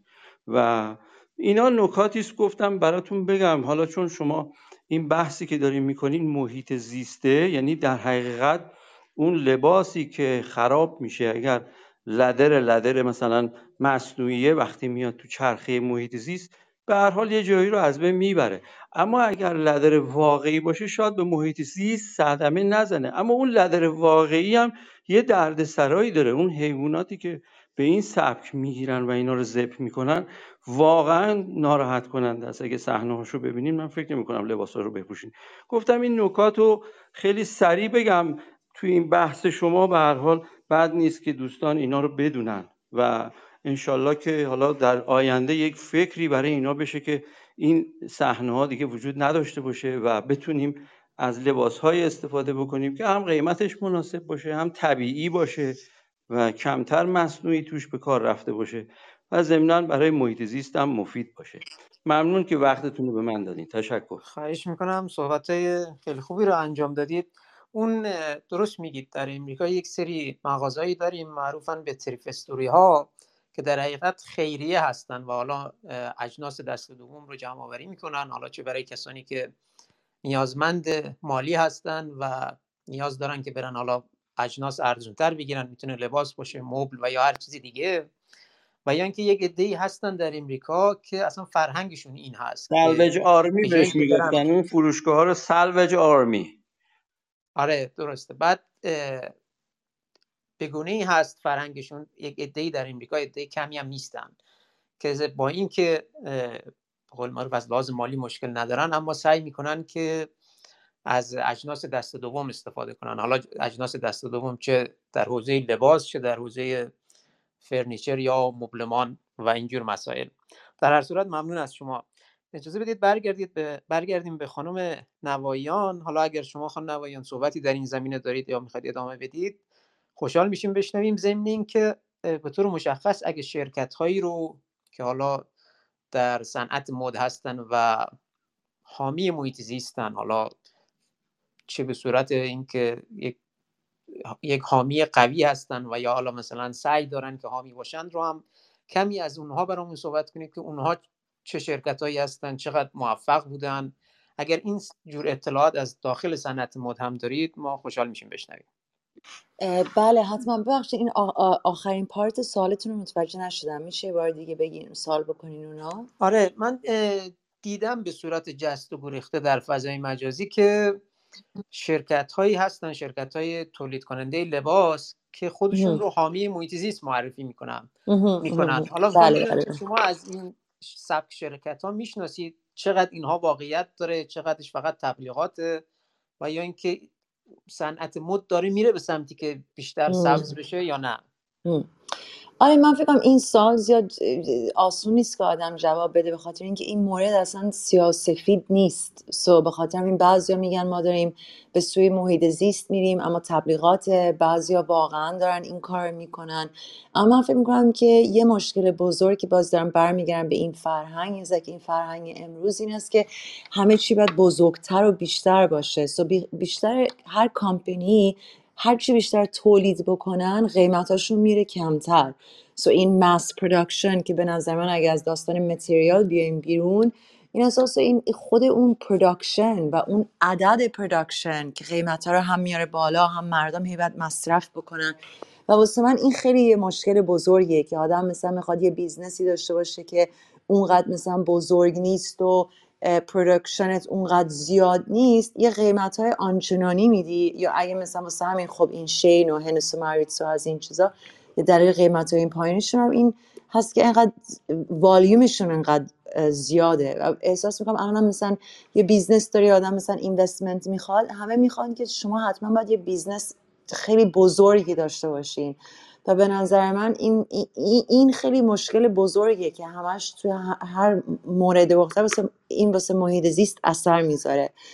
داشتم اون راجبه این پوسته که مثلا از حیوان باشه یا پوست سینتتیک که طبیعی نیست، آره میدونم خیلی از این داستانا هست که حیوانایی که خیلی را باشون بد هستن و اصلا یه, یه چیز وحشتناک هست. اما باز دوباره تو این دیدم خیلی آدمان هستن که دیدشون سیاه‌سفیده و میگن ما اصلا دوست نداریم پوست حیوان استفاده بکنیم. اما یا اگه پوست مثلا یه گاو است یا پوست مار یا پوست یه آهو، این خب حیوانات هم طبیعی هم میمیرن. سو الان مثلا تو اروپا یا تو انگلیس هر کس رو ببینن که مثلا پوست مار تنشون باشه، مثلا یا میخوان به اینا یه چیز بد بگن یا میخوان بهشون یه چیزی بندازن. اما مثلا توی اندونزی خیلی آدم ها مثلا که مثلا برنج میسازن، یا اونجا مثلا توی لندن مشکل موش داره که اینا خیلی مثلا بیست میلیون موش در سال میکشن به خاطر اندرگراوند سیستمشون. تو اندونزی مثلا اینا مشکل مار دارن. سو یه سری هم خود اون کشور باید مثلا این چیزها رو کنترل بکنه. و به نظر من، و این فقط یه نظر شخصا هست، مثلا بعضی پوستایی که طبیعی هستن و بایودیگرید میکنن و از یه جور طبیعی به دست ما میرسه، اونا به نظر من بهترین انتخاب هستن. اما مشکل این است که خیلی همین آدم ها مثل همونجوری که آقا گفتن، این است که مثلا اینا میخوان یه مانند ناطبیعی این چیزها رو فارم بکنن و خیلی از این حیوانات رو استفاده میکنن فقط واسه کشتارشون که بتونن همون یک مثلا تعدادهای خیلی زیادی درست بکنن. و احساس میکنم خیلی از این مشکل محیط زیستی که ما امروز داریم این است که جامعه های مختلف اینجوری است که همش باید تعداد بالا باشه. مثلا من کیف درست میکنم، من دوست دارم بیشتر، شاید مثلا بیشتر از پنج هزار تا کیف در سال درست بکنم.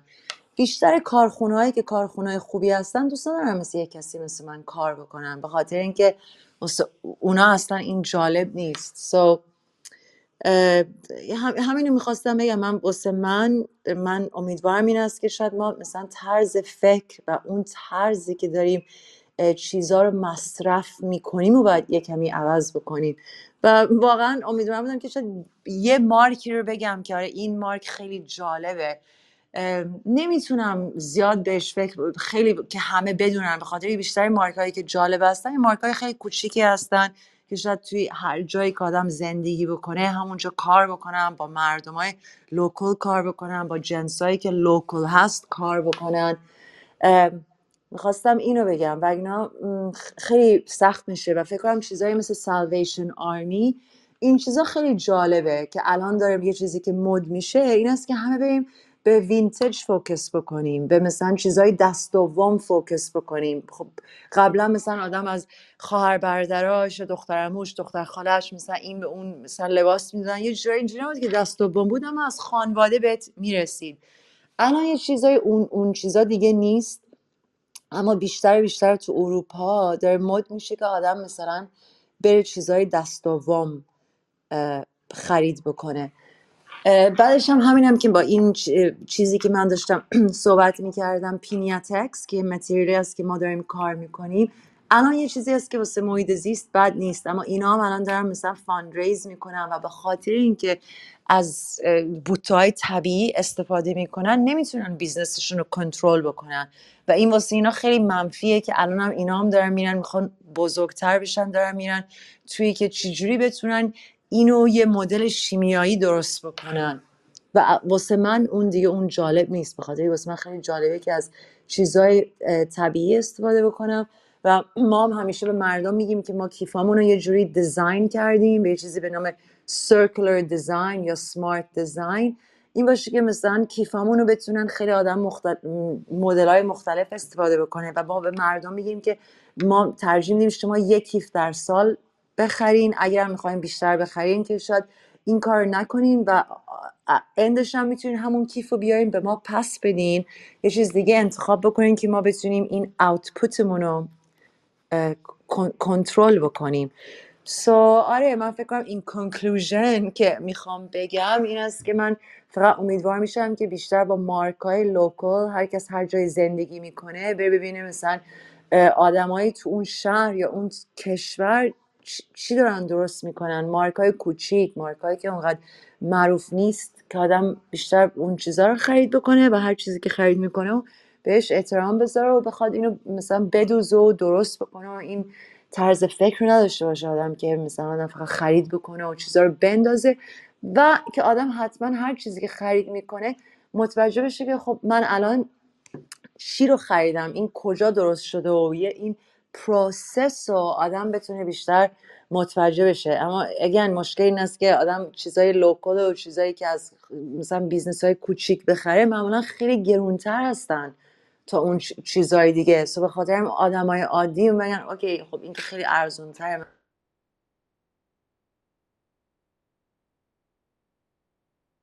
که میگم که آره یه کمی خیلی داستان یه کمی کامپلکس احساس میکنم، اما فکر میکنم راحت ترین تیر راحت ترین سولوشن این است که آدم فوکس لوکال داشته باشه و یا یه فوکسی که آدم چیزای دست دوم بخره. مرسی از شما. اتفاقا درست میگید. موضوع کلا موضوعاتی که مرتبط به صنعت و محیط زیست میشه موضوعات پیچیده‌ای است، از این بابت که ذینفعان مختلف داره، یعنی حالا یا استیک‌هولدرهای مختلف داره.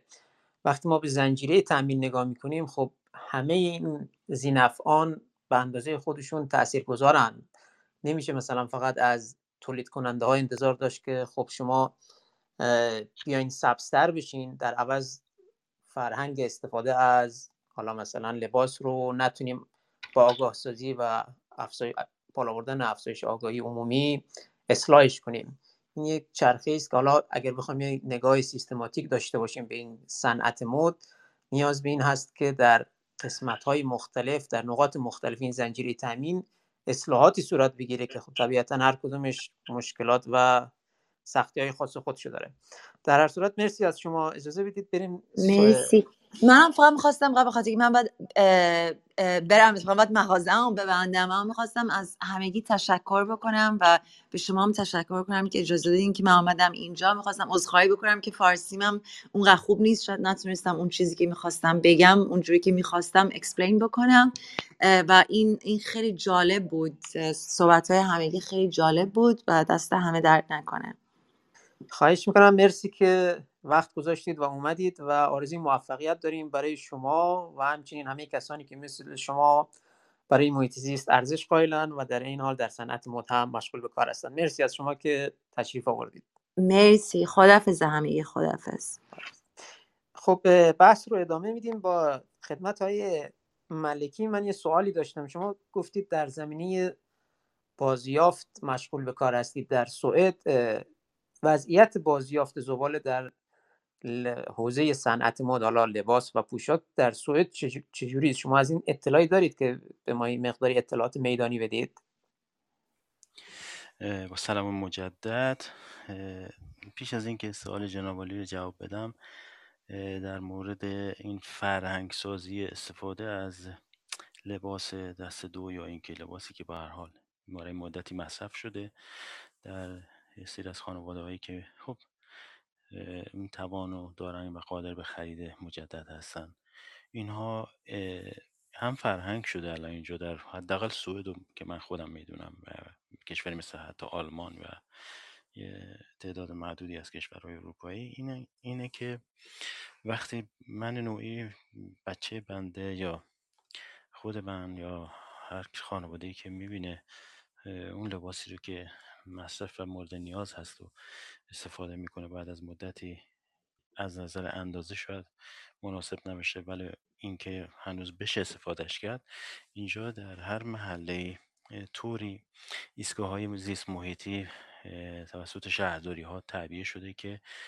ما سورتیرینگ یا همون در واقع تفکیک زباله رو درست و منطقی داریم، چون این فقط به اصطلاح این اینفراستراکچر یا زیر ساختش اینجوری ساخته نشده که فقط ما تفکیک رو داشته باشیم بعدش دیگه هیچ کاری هیچ اتفاق دیگه نیفته. نه، از نقطه صفر تا نقطه صد همه چی درست برنامه‌ریزی شده. الان زباله های مواد غذایی، زباله های دیگه حتی صنعتی و زباله های تجاری و و و همه اینا قابل تفکیک و قابل بازیافت هستن در سوئد. من چندین تا از این مراکز بازیافت رو در موقعی که دانشجو بودم توسط هیئت به اصطلاح دانشجویی و همراه با بقیه هم هم, هم کلاسیام اینا رو همه بازدید کردیم در چند نقطه از سوئد و خوشبختانه وجود داره و اینکه حالا من عرض کردم اون فرهنگ استفاده رو باز دارم دوباره تاکیدش میکنم، این همه برمیگرده به اینکه اون حکومت یا اون دولت یا اون سیستم تصمیم گیری در یک کشور بخواد به اصطلاح روی این قضیه برنامه‌ریزی درستی داشته باشه. اگر من بحث صحبتمون رو که امروز اینجا لطف کردید و از از ماها در واقع دعوت کردید، ما هم خوشحالیم که تو این جمع هستیم استفاده بکنیم. اگر من این رو به صلاح یه مقداری هم دریچه دید به این موضوع و عنوان رو بیشتر بخوام بسته ترش کنم، یعنی اینقدر ماشاءالله موضوع بزرگه که نمیشه راجع به همه چیز صحبت کرد، و همین که بدونیم واقعا این بحث میخوام راجع به کشور خودمون راجبش حرف زده بشه، این فکر کنم بهتر باشه. ضمن اینکه سوال بنده هم سوال جناب عالی بنده جواب داده باشم، اینه که در بحث لباس ما علاوه بر این فرهنگ استفاده مجدد، چه برای اینکه تو خود کشور سوئد فرهنگ شده مردم میرن در سکند هند ها لباسای دست دور رو هم حتی میخرن برای فرزندای خودشون یا برای خودشون برای مقاصد، حالا یا میتونه برای کار باشه یا برای استفاده داخل خونه باشه یا برای مثلا ورزش بچه‌ها و غیره. و همین که این تنها فقط لباس هم نیست، یعنی شما حتی میتونی قاشق، بشقاب، کاسه، هر چیز مصرف خانگی رو بمونه دست دو بری بخری، به خاطر اینکه اون فروشگاه دست دو در واقع یه فروشگاه خیریه هستن که اینها رو در سطح سوئد جمع آوری میکنن و این مراکز دوباره اینها رو پخش میکنن در فروشگاه‌های سرتاسر کشور و خرید مجدد میشه. مسئله اینجا اینه که این استفاده مجدد باعث میشه که هم از نظر ارزیابی زیست محیطی و استفاده مجدد محصولات این تبدیل به زباله نشه. و نکته بعدیش اینه که اگر هم اون محصولی که ما توی صنعت مد و لباس و پوشاک بهش اشاره میکنیم، شامل کفش، کیف، لباس و غیره باشه، اونجا که دیگه تبدیل میشه به زباله تفکیک براش وجود داره، یعنی از نقطه یک حرکت براش تفکیک وجود داره. من در خونه خودم اگه یه چیزی رو احساس میکنم که دیگه نمیتونم ازش استفاده کنم یا بدمش برای استفاده خیریه و اینا و این عملا زباله هست، در همون محله خودم جاهایی وجود داره که من با طی مسافت شاید بگم کمتر از صد متر از محل سکونتم میرم، اون رو با توجه به تفکیک بندی زباله اون رو در اون کانتینر مخصوص متریال خودش میذارم و این میره و توسط به اصطلاح ارگانی که تحت عنوان ارگان بخش مدیریت و در واقع تصفیه زباله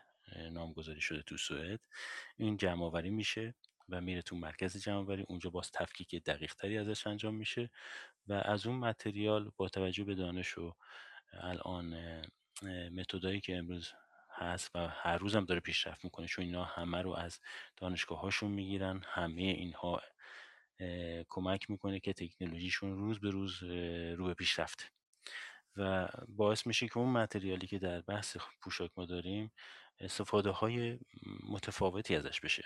حتی میتوانن مثلا من به عنوان مثال جایی که خود بنده درس خوندم و اتفاقا دو تا از اساتید بزرگ و ارزشمند تو این حوزه تو دانشگاهی که من مشغول تحصیل بودم و افتخارم میکنم اینا ایرانی بودن و هستن، روی بحث شلوار لی مثلا یا جین کار شده، زیاد کار شده، روی چرم زیاد کار شده که چجور چرم رو به روش بیولوژیک یا روش در واقع انوایرمنتال این رو تصفیه و به اصطلاح تجزیهش کنن و محصول ازش تولید کنن. همچنین بخش دیگه از پوشاک مثلا میره توی صنایع هواپیماسازی، صنایع مربوط به نظامی، صنایع مربوط به پلیمر و و صنایع دیگه استفاده مجدد ازش میشه. چیزی میتونیم بگیم چیز بالای هفتاد هشتاد درصد این متریال داره میره استفاده مجدد میشه و در نهایت اون چیزی که نمیتونه در واقع با توجه به کیفیتش که از دست داده تبدیل بشه به یه ماده یا یه محصول دیگه ای، اونجاست که اون میره توی تصفیه خونه‌های زباله و با توجه به بازم متدها و تکنولوژی فرآیند استفاده از تصفیهش اون تبدیل یا میشه به بیوگاز یا تبدیل میشه به اتانول یا تبدیل میشه به متریال دیگه ای که باز هم اینجا میخوام بگم که استفادهش بیشتر است تا تبدیلش به ویست. خب البته همه این فرآیندها و پروسس‌هایی که من توضیح دادم خدمتتون، اینا باز همه اینا توی طی مسیر فرآیندش ویست تولید میشه، اون اجتناب ناپذیره و این چیزیه که میخوام خدمتتون عرض کنم توی سوئد الان داریم ما باش کار میکنیم.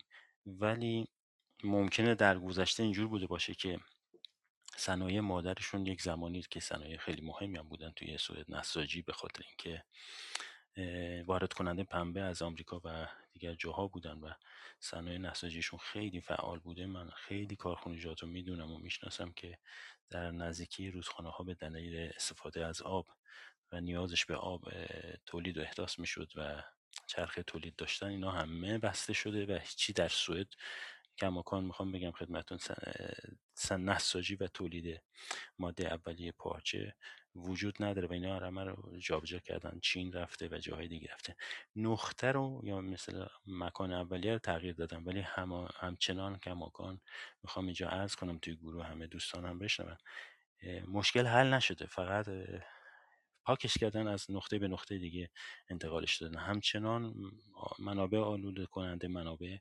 مصرف کننده مواد اولیه و همه این مشکلات و معضلات پابرجاست.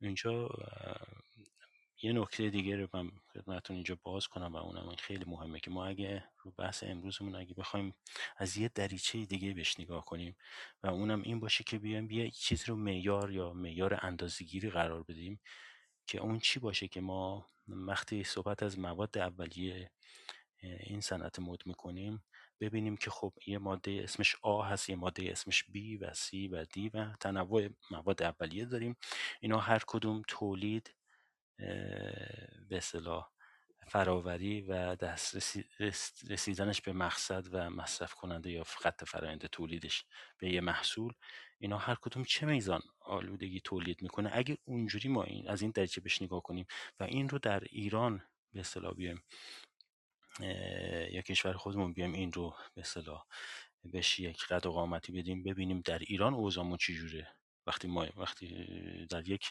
محیطی زندگی میکنیم که اون حوزه محیط زیست خودمون باشه، بیایم براش چه راه حلی پیدا کنیم، بیایم براش چه راهکاری بشناسیم و بدونیم و بهش فکر کنیم که آیا چه جور تکنولوژی و صنایع کنار این صنایع نیاز هست که این آلودگی ها رو کم کنه، این خطرات زیست محیطی رو کم کنه و کمک بکنه به تولید کار بیشتر، تولید مثلا فضای شغل کناری جنبی در کنار این موارد که خب از همه نظر مثبت بشه. وقتی ما به نقطه به اصطلاح سربسری لایف سایکل اسسمنت هر متریالی نگاه بکنیم، ببینیم تو ایران وضعیتمون چجوره، بیایم روی اون مسئله مقدار فوکوس کنیم، بکنم بد نباشه، چون بحث امروز عرض کردم خدمتتون بحث واقعا بزرگه، اگه بخوایم از هر جاش حرف بزنیم میشه برای ماها حرف زد. جنببندی می‌فرمایید آقای ملکی که نوبت به بقیه دوستان هم برسه؟ خواهش میکنم. بله البته من عرض دیگه هم ندارم و همینجا پوزش میخوام و ببخشید که پر حرفی کردم. خواهش میکنم، بسیار خوب بود. فقط من یک سوال برام پیش اومد، اون هفتاد هشتاد درصدی که گفتید بازیافت میشه، منظورتون این بود که هفتاد هشتاد درصد لباس‌ها در سوئد بازیافت میشه؟ بله و جالب اینجاست این این چیزیه که در واقع ما اینجا یک موضوعی رو بهش اشاره نکردم، شایدم اینجا همه دوستان میدونن، و اون هیرارکی یا در واقع سلسله مراتب محصولی که تولید شده تا بیاد به تبدیل بشه به زباله رو توی پنج گرید اینجا تقسیم بندی میشه. یعنی اون ماده اگه فرض کنیم یه شیشه ظرف نوشابه یا نوشیدنی باشه، اون وقتی که تولید میشه خب چه جور مشکلاتی داشته یا چه جور چیزای محیط زیستی خودش در روز اول بعد از تولیدش وجود داشته و اون محصول تولید شده، حالا اون محصول چه مدت زمان استفاده شده و دیگه حالا نمیخواد تو اون لول استفاده بشه، میاد توی لول دیگه ازش استفاده میکنن که حالا اینجا اسم ریوز رو نمیدونم استفاده های دیگه یا مثلا ریسایکل کنن متریال اولیش رو، بعد از اون هم دوباره برای صنایع یا فرآیندهای دیگه ازش استفاده شه. خلاصه در پنج گرید اینها بررسی میکنن ببینن اون ماده محصول از چه موادی اولا تشکیل شده، آیا تک ماده است یا چند ماده، و اینکه بتونن چجور دوباره این رو استفاده مجدد و در واقع ریسایکل کنن و بازیافت کنن مواد اولیه‌اش برای صنایع دیگه یا برای مصارف دیگه ای که اون ممکنه اگر اون ماده اولیه‌ای که تونستن از اون محصول بازیافتش کنم به کیفیت صد درصد نباشه، شاید به کیفیت هشتاد یا نود و پنج درصد باشه. اون وقت اون کیفیت میتونه برای صنعت دیگه یا برای یک متریال دیگه خوب باشه، مورد استفاده قرار بگیره. اونجاست که این میره تو اون مسیر برای تولید یه ماده دیگه و این خوب خودش میشه راه جلوگیری از تولید زباله. والا نمیدونم تا چه حد تونستم. آره متشکرم. آره متشکرم. این رو از این بابت پرسیدم چون بازیافت الیاف کماکان درصد خیلی پایینی داره و حالا من اعداد ارقام تو گزارشات علمی رو که میخوندم زده بود که مثلا حدودا پانزده بیست درصد اعداد مربوط به اعداد ارقام جهانی است، چون خیلی تفاوت داشت با سوئد. من برام سوال پیش اومد چون مثلا زده بود حدود پانزده بیست درصد لباس ها جمع آوری میشه و میره حالا به سمتی که در خود به قول معروف از خود لباسا مجدد استفاده بشه و حدود یه درصد از کل تولید الیافی که در صنعت مد استفاده میشه تو اون چرخه بسته خود اون کارخونه یا سپلای چین مربوط به سیستم حالا صنعت مد استفاده میشه و درصد بازیافتش حالا نسبت به خود صنعت مد، یعنی بازیافت میشه دوباره برگرده تو چرخه تولید، خیلی خیلی پایینه. حالا احتمالاً این هفتاد هشتاد درصدی که شما میگید مربوط به کل باز... سیستم بازیافته که لباس بخشش از, از اونه، درسته؟ بله از بنده همینه. مثلا شما ببینید شلوار جین رو اگه بخوایم اینجا روی فرآیندهایی که روش کار میکنن دو محصول ازش تولید میکنن، شکر و اتانول، بخوایم بحث کنیم، خب بله البته عرض کردم دوباره هم تاکید میکنم فرآیندی که این رو میگیره و به عنوان زباله بهش نگاه نمیکنه، به عنوان یک ماده اولیه برای تولید شکر و اتانول بهش نگاه میکنه، خب اون طبعا تا بیاد تبدیل بشه به شکر یا اتانول خودش یک ویست یا خودش یک پسماندی داره. اون پسماند دوباره باید بره مصرفش برای یک کار دیگه، تا اونجا که میتونن مینیمایز میکنن، یعنی کاهش میدن میزان ویست رو. حالا باز هم نمیدونم. بسیار متشکرم. متشکرم از شما. آقای همایون خوش اومدید. ضمن این که الان که شما صحبتتون رو ایراد میفرمایید، من این اطلاع رو هم بدم خدمت دوستان که جلسه بعدی ما در کلاب محیط زیست صنعتی شریف، در حقیقت جلسه های ماهانه بعدی ما مربوط به محیط زیست افغانستان هست که از دوستانی که کارشناسان حوزه محیط زیست هستن و حالا در افغانستان بودن و یا اطلاعات بیشتری دارن هم دعوت شده. تاریخ جلسه بیست و یکم می هست، احتمالاً بشه اواخر اردیبهشت یا اوایل خرداد، حالا حضور ذهن ندارم. اون جلسه هم خیلی جلسه خوبی هست خواهد بود و حالا با این اطلاعیه آیه همایون در خدمت شما هستیم. بعدش صحبت‌های خانم بهرامی رو میشنویم. ممنون از نگاه معنادارتان. سلام و درود دارم خدمت همه بزرگوارا استادای محترم. ما همین لحظه در مسیری را هستم، شایق هستم که بشنوم و بیاموزم. بدتر اگر زمان پیدا شد من در خدمت شما هستم. خواهش میکنم. ممنون خانم بهرامی، ما خدمت شما هستیم. اگر حالا ادامه صحبت‌های قبلی یا نکته جدیدی هست میشنویم. ممنونم ازتون. منم راستش زمان محدودی میتونم باشم توی اتاق، ولی خوشحال میشم که میتونم دوستان رو بشنوم. من راستش دو, دو تا موضوع رو فکر میکنم بتونم بگم خلاصه. یکی این که یه سری هم بخشا و بحثایی هست که ما کمتر در موردش صحبت میکنیم، مثلا لوازم آرایشی و بهداشتی. الان توی اتحادیه اروپا خب در واقع الزامی شده که تمام وسایل مواد شوینده باید حتما شناسنامه داشته باشن. یه سری موادم اعلام شده به شکل رسمی که نباید در مواد شوینده وجود داشته باشه، که اتفاقا بخش زیادی از نرم کننده ها به طور مثال اون مواد شیمیایی رو داشتن، الان باید حذف شده باشه. یا اینکه در بخشی از روغن ها، کرم ها، وسایل آرایشی روغن پالم بود که الان توی شناسنامه‌ای که شما ثبت شده روی محصول میتونید پی بگیرید که اون از یه محصول تراریخته یا روغن پالم درش استفاده شده یا نه. اینا هم در واقع نکاتیه که ما وقتی در موردش صحبت میکنیم دیگه از فرم اون یه کالای لوکس و دکوری در اتحادیه اروپا حداقل خارج شده. بخش زیادی از مصرف کننده ها اون رو انتظار دارن از سیستم تولید و قوانین هم حمایتگره در این مورد، حمایت در واقع هم از محیط زیست هم از حقوق مشتری. یا موضوع در واقع پوشاک پوشک‌های بچه، ما اینم خیلی کم در موردش اطلاعات می‌داریم ولی اونها هم یکی از مهمترین آلاینده‌های محیط زیست هستن و همینطور نوار بهداشتی یا اینا هم بخش زیادی در پروسه تولید و هم بعد زباله‌ای که تولید میشه عملاً جزو زباله‌هایی هستن که خیلی سخته هم بازیافتش و هم از بین بردنش. برای همین مثلا در اتحادیه اروپا شما برای علاوه بر اینکه خب یه مالیاتی برای زباله‌هاتون پرداخت میکنید، برای کسانی که به خانواده یه نوزادی اضافه میشه اعلام میکنن به شهرداری و بعد برای اون یه مالیات اضافه‌ای رو پرداخت میکنن. یا اینکه اگر از در واقع پوشک قابل شستشو استفاده بکنن برای اون یک تخفیف مالیاتی دریافت میکنن. و اینکه توی تفکیک زباله هم باید حتما اون رو در نظر بگیرن، براش فضای مشخصی داشته باشن. اینا هم نکاتیه که باز ما وقتی که در مورد پوشاک صحبت میکنیم ببخشید در مورد پوشاک صحبت میکنیم کمتر بهش میپردازیم. یک یه چیز به نظر من باز حالا شاید زود باشه بهش برسیم ولی از اونجایی که زمانم کافیه اینه که راهکار چیه. ببینید ما در مورد مواد غذایی هم, هم همین رو توصیه میکنیم، یعنی وقتی که میپرسن که گیاهخوار باشیم مثلا اگه گوشتخوار باشیم چی میشه یا کمتر کدوم یکی کمتر محیط زیستیه کدوم یکی بیشتر، من خودم به شخصه همیشه دو تا توصیه اصلی دارم. یکی این که متنوع بخوریم، یعنی مثلا فقط گوشت یا فقط یک نوع ماهی یا فقط یک نوع سبزی مصرف نکنیم، متنوع مصرف بکنیم.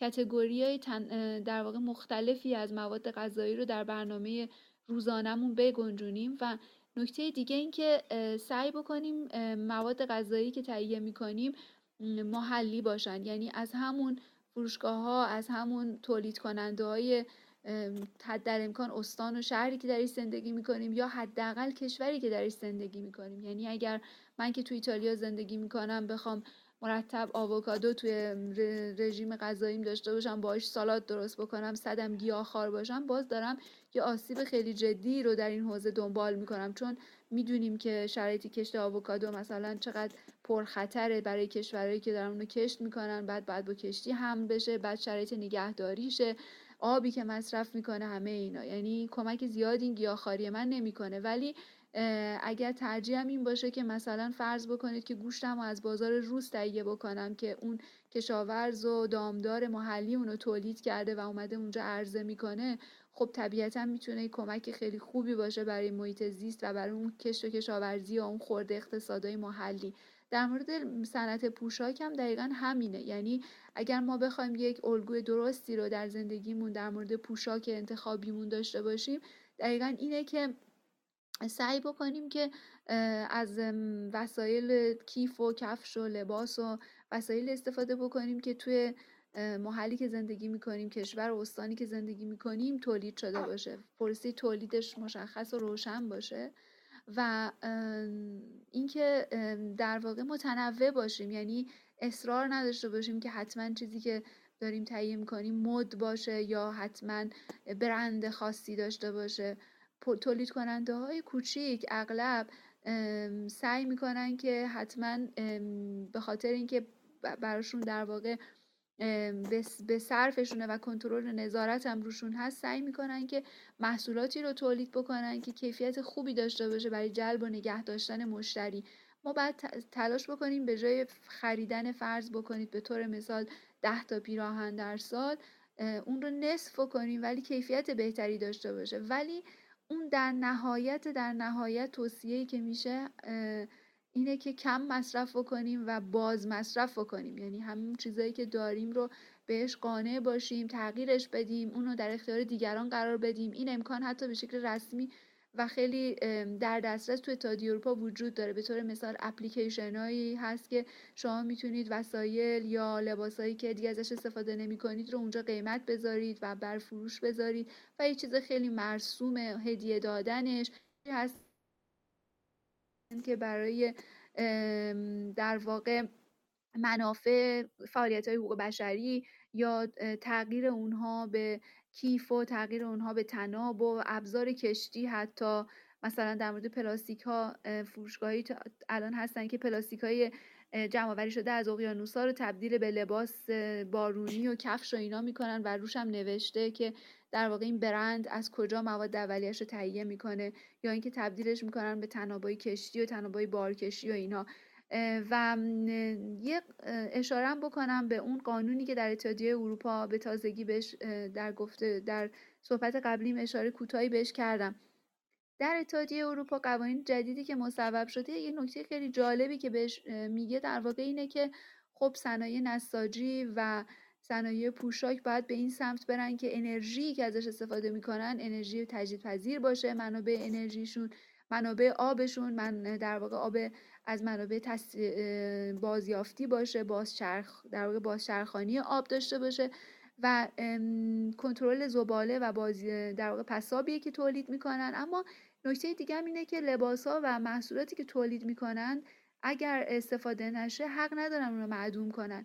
شما میتونید اینم باز تو اینترنت به راحتی سرچ بکنید. بخش زیادی از پوشاکی که صنایع مد اتفاقا معروف و برندهای معروف جهان تولید میکنن بدون اینکه مصرف بشه، به خاطر اینکه دیگه مد نیست یا فصلش گذشته، در طبیعت رهاسازی میشه ولی به فروش نمیذارن، اونو حراج نمیکنن، به خاطر اینکه خب قیمت مواد تولید محصولات جدید بازارشون پایین نیاد و مشتریای خودشون از دست ندن به خاطر فراگیر شدن اون مد یا اون لباس یا اون وسیله پوشاک.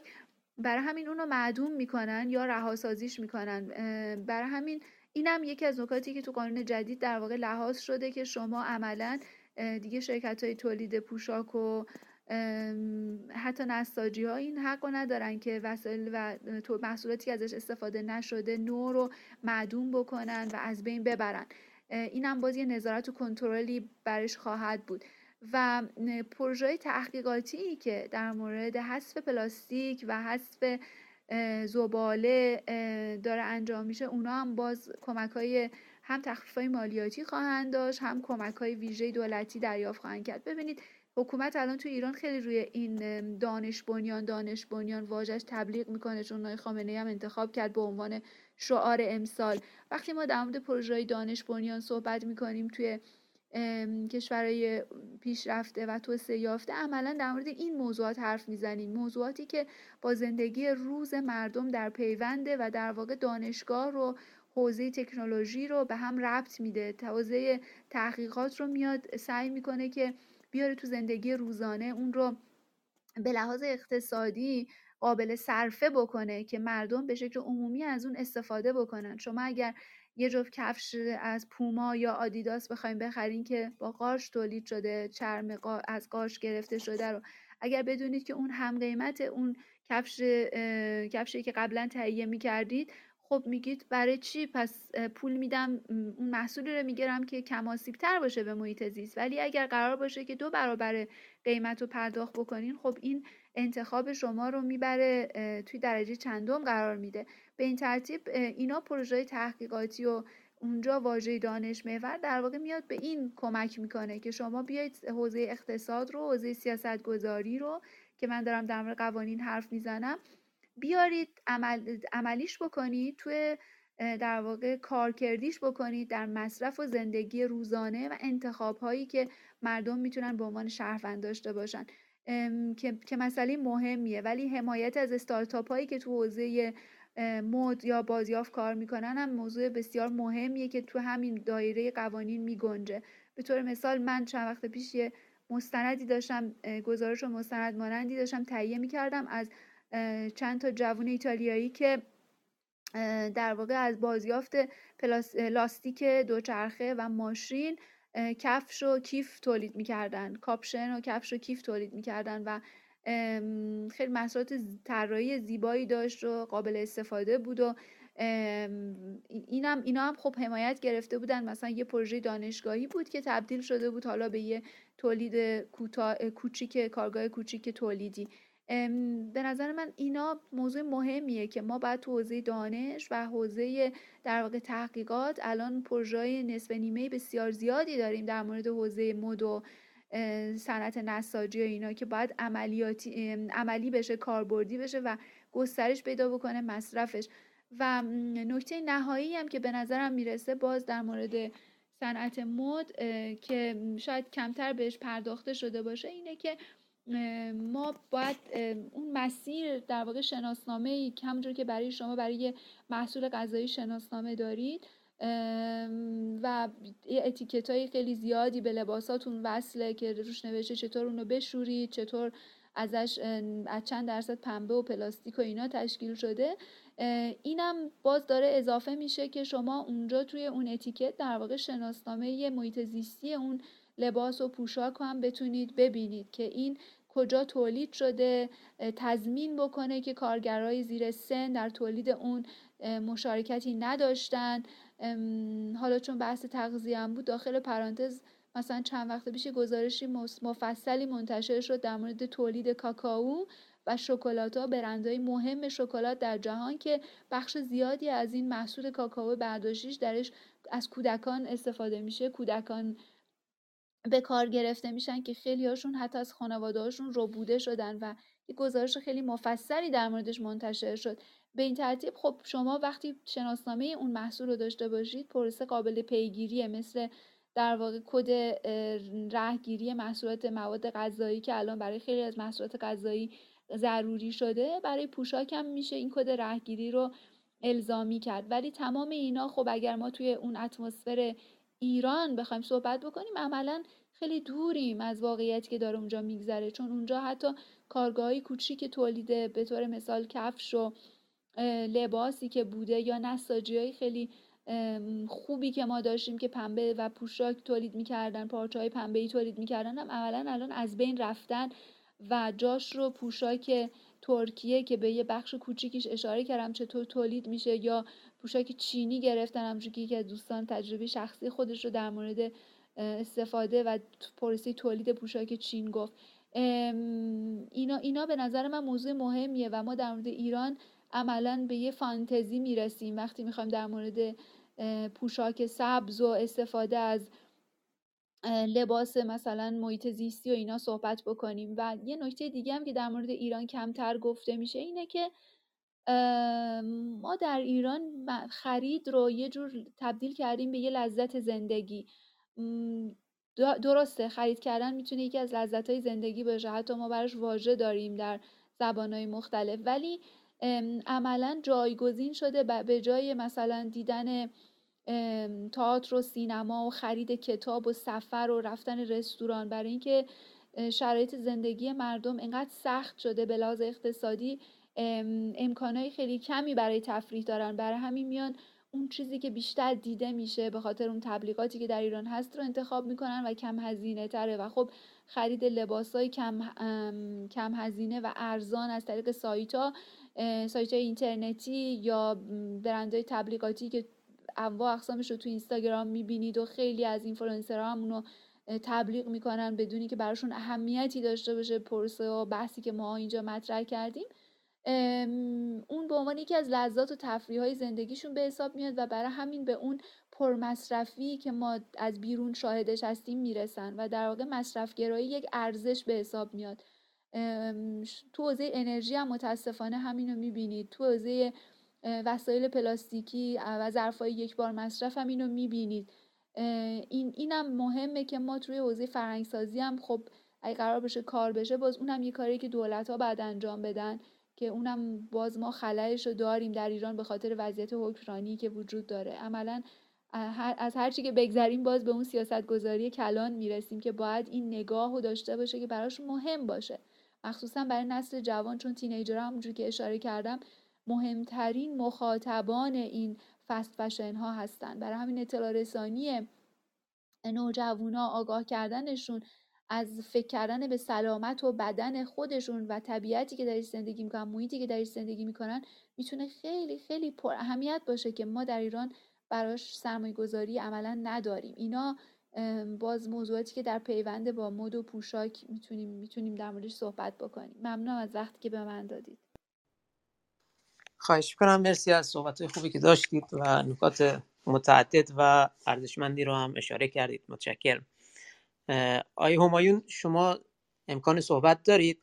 ضمن که تقریبا یک ساعت و پنجاه دقیقه از اتاقمون میگذره و حدوداً هفت هشت دقیقه پایانی جلسه امروزمون هستیم. سعی میکنیم که در پایان دو ساعت جلسه رو تموم کنیم. آیه همایون، صحبت شما رو میشنویم اگر صحبتی دارید.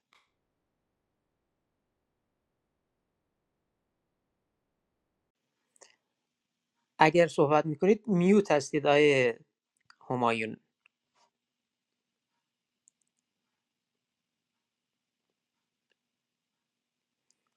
خب تا وقتی ایشون مشکل اینترنتشون رو رفع میکنن، من فکر میکنم جمع بندی کنیم جلسه، و چون جلسه هم رو به اتمام هست خالی از لطف نخواهد بود. آیه یزدانفر، شما صحبت پایانی دارید که بفرمایید و بعد برسیم به بقیه دوستان که اگه صحبتی و نکته‌ای دارن اشاره کنن و جلسه رو به خاتمه برسونیم. یه نکته جالبی که خانم دکتر بهرامی اشاره کردن این بود که از لباس‌ها یا از هر مصنوعات استفاده بیشتر بکنیم.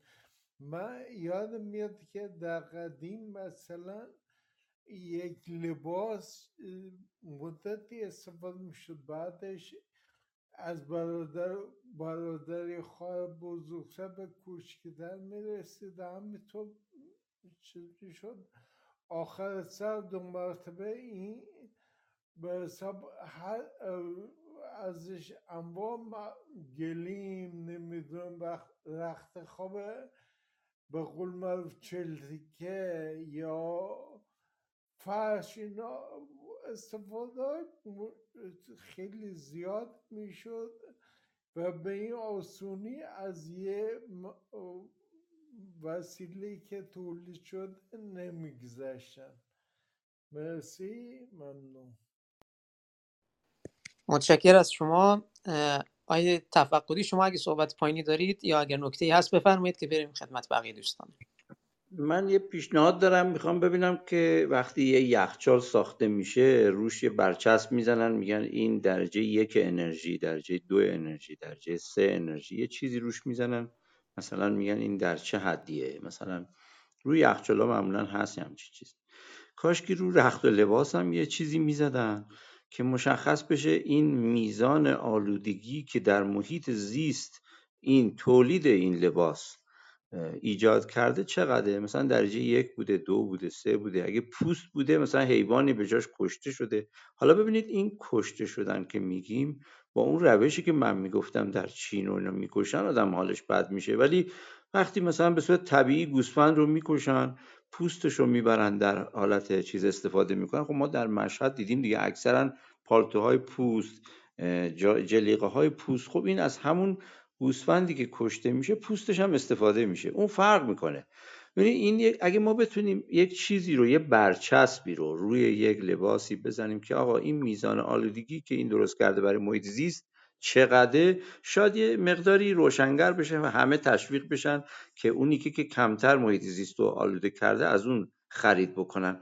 مثلا فرض کنید میزان آبی که مصرف شده، آیا آب رو آلوده کرده نکرده، اینا یه درجه بشه، یه درجه‌ای که روی لباس ها زده بشه. خب این چیز خوبیه. استفاده دوباره از لباس هم روش صحبت کردیم. واقعا در همه جا متداول شده، چه در آمریکا، چه در چین، چه در ایران. به هر حال ما قدیم هم یادمه که به قول آقای یزدانفر لباس بزرگتره میومد به برادر کوچیکه میرسید، باز اون استفاده میکرد. همینجوری تازه بعدش هم میگفتن دیگه بچه نداریم ولی فلان کس داره، بهتره بدیم به اون، حالا اونم استفاده کنه. از اونجام تازه میرفت تو خانواده یکی دیگه. یعنی اینم که پس دوباره ریوز بشه اون لباس. خب اینم خیلی چیز خوبیه. اون سالویشن آرمی هم که گفتیم در آمریکا هست. میخوام بگم اینا جمع بندی کنیم. از روی این نکات میتونیم آنچه که باعث آلودگی در تغذیه و محیط زیست بشه اینا رو تبدیل کنیم به یه درجاتی. اون وقت میشه از رخت و لباس برای اینا استفاده کرد، کمتر هم هزینه کرد. یعنی هزینه ها رو بیاریم پایین، کاهش بدیم و به میزان بسیار کمی پول هزینه کنیم برای رخت و لباس و تغذیه، اینا چیزای مفیدیه، میشه از این نکات استفاده کرد. جنبندی من روی همین بود که بتونیم یه درجه بندی چیزی اگه بشه بر روی لباس‌ها گذاشت. ممنونم که وقت به من دادید. تشکر از صحبت همه دوستان، استفاده کردم. انشالله موفق باشید. خواهش میکنم. من اتفاق بودی نکته درستی رو اشاره کردید. اتفاقا در خیلی، نه تنها در صنعت مد و پوشاک که در بسیاری از صنایع دیگه داره این اتفاق میفته، حالا در مقیاس کوچیک هست، هنوز نسبتا میشه گفت اوایل کار هستیم، اما این اکولیبل ها یا برچسب های سبز یا گرین لیبل اسامی مختلف دارن، داره اضافه میشه، مثل همون حالتی که شما گفتید که برچسب میزان مصرف انرژی یخچال ها، این برای هر محصولی میان این اتیکت یا برچسب، حالا هر چی اسمشو میشه گذاشت، میان میگذارن و شماره بندی داره، یعنی میان دسته بند دسته بندی های مختلف داره و بر اساس اون میان میگن خب این محصول در این درجه سبزه، این محصول در این درجه مثلا مخاطرات محیط زیستی داره. و اتفاقا حتی در صنایع پاک یا نسبتا پاکی که حداقل اون عموم جامعه انتظارشون هست که پاک باشن، مثل مثلا صنایع انرژی های نو یا انرژی های بادی، مثل انرژی های بادی و انرژی های خورشیدی داره این اتفاق میفته که میان سپلای چین یا زنجیره تامین مواد از ابتدا تا انتها رو یه سری از شرکت‌ها و سازمان‌هایی مثل سازمان استاندارد مثلا میان عدد تبدیل میکنن اینها رو به عدد و رقم و نهایتاً میگن که به عنوان مثال میزان کارگری که استفاده شده یا نحوه استفاده از کارگرها این مشکل رو داره، پس این یک نمره منفی میگیره، مقدار دیوکسید کربنی که تولید میکنه این نمره منفی رو میگیره، نتونستن مثلا در پروسه های تولیدشون اینها رو بازیافت کنن یک نمره منفی دیگه میگیره و نهایتا اینها جمع‌بندی میشه و به عدد رقم ساده درجه بندی یک دو سه چهار حالا یا A B C D معرفی میشه. ولی خب تا زمانی که فکر میکنم این قسمتش نظر شخصیمه، تا زمانی که برسیم به مرحله‌ای که اکثر صنایع از این لیبل ها یا از این برچسب ها استفاده کنن، فکر میکنم زمان و فاصله زیادی داریم. ضمن اینکه خانم بهرامی هم یه اشاره‌ای کردن مربوط به همین و فکر می‌کنم اگر خانم بهرامی شما صحبت دیگه‌ای دارید در این زمینه یا اینکه کفایت می‌کنه همون صحبتی که داشتید. نه ممنونم. من نکاتی که به نظرم میرسید رو سعی کردم حالا تیتروار بهش اشاره بکنم و بگم. ممنونم از دوستان، استفاده کردم از صحبت دوستان. ممنون. خواهش می‌کنم. آیه ملکی یا مالکی، من نمیدونم کدومش صحیح هست، اما صحبت پایانی شما رو هم میشنویم. خواهش میکنم. من یه نکته‌ای رو جناب توقدی و خانم بهرامی فرمایش کردن، عرض میکنم راجبش، اونم اینه که الان شما میفرمایید که خب بحث درجه بندی یا مطلبی که آقای توقدی اشاره کردن در ایران داره استارتش خورده شده. من خواهم این عرض کنم، من یه یادم میاد در سال دو هزار و پانزده یک کورس درسی رو داشتم توی دانشگاه و اونجا پروژه مربوط به همین کورس درسی که اسمش لایف سایکل اسسمنت بود یا همون چرخه زندگی مواد، مصرف مواد بود، اونجا یه پروژه به من دادن از طریق دانشگاه، یه پروژه به من دادن. جالب بود این که یه شرکتی با دانشگاه همکاری داشت که اون شرکت پلی بود بین دانشگاه و صنایع و از همه جالبتر این بود که نتیجه کار بنده، نتیجه کار پروژه بنده که دو ماه بیشترم طول نکشید روی اون درس پروژه، این شد که با نتیجه گیری معیارها و اندازه گیری هایی که روی اون محصول که قرار بود از خارج از سوئد وارد سوئد بشه و استفاده بشه، اداره به قول شما استاندارد یا همون اداره ارزیابی زیست محیطی اجازه مجوز ورود یا همون در واقع واردات این محصول رو به اون شرکت میده یا نمیده. و اون این بود که تمامی مؤلفه هایی که در بحث آلاینده زیست محیطی مؤثرن، از قبیل اینکه چقدر دیوکسید کربن تولید میشه، چقدر گازهای دیگه تولید میشه، از اینکه اون محصول یا ماده اولیه از اون محصول وارد چرخه تولیدش بشه و بعد تبدیل محصول بشه و وارد سوئد بشه، چقدر آلودگی برای آب داره، چقدر آلودگی برای خاک داره، چقدر میزان مصرف مثلا انرژیایی که نیاز داره اون از اونجا ترانسپورت کنه تا به مقصد برسونه، چه تیپ انرژیایی هست و چه جور آلوده‌ای در کنارش تولید میشه. یعنی یک واقعا کار وسیع وسیع انجام شد فقط برای یه محصول. و حالا حرف بنده اینه، اونم اینه که همکاری صنعت و دانشگاه واقعا نهادینه شده اینجا، یعنی امکان نداره شما موردی رو مطالعه نشده بپذیرن چشم بسته و اینو بخوان ازش استفاده کنن توی کشور، حتی در زمینه دارو، حتی در زمینه مواد خوراکی و و و امثال هم.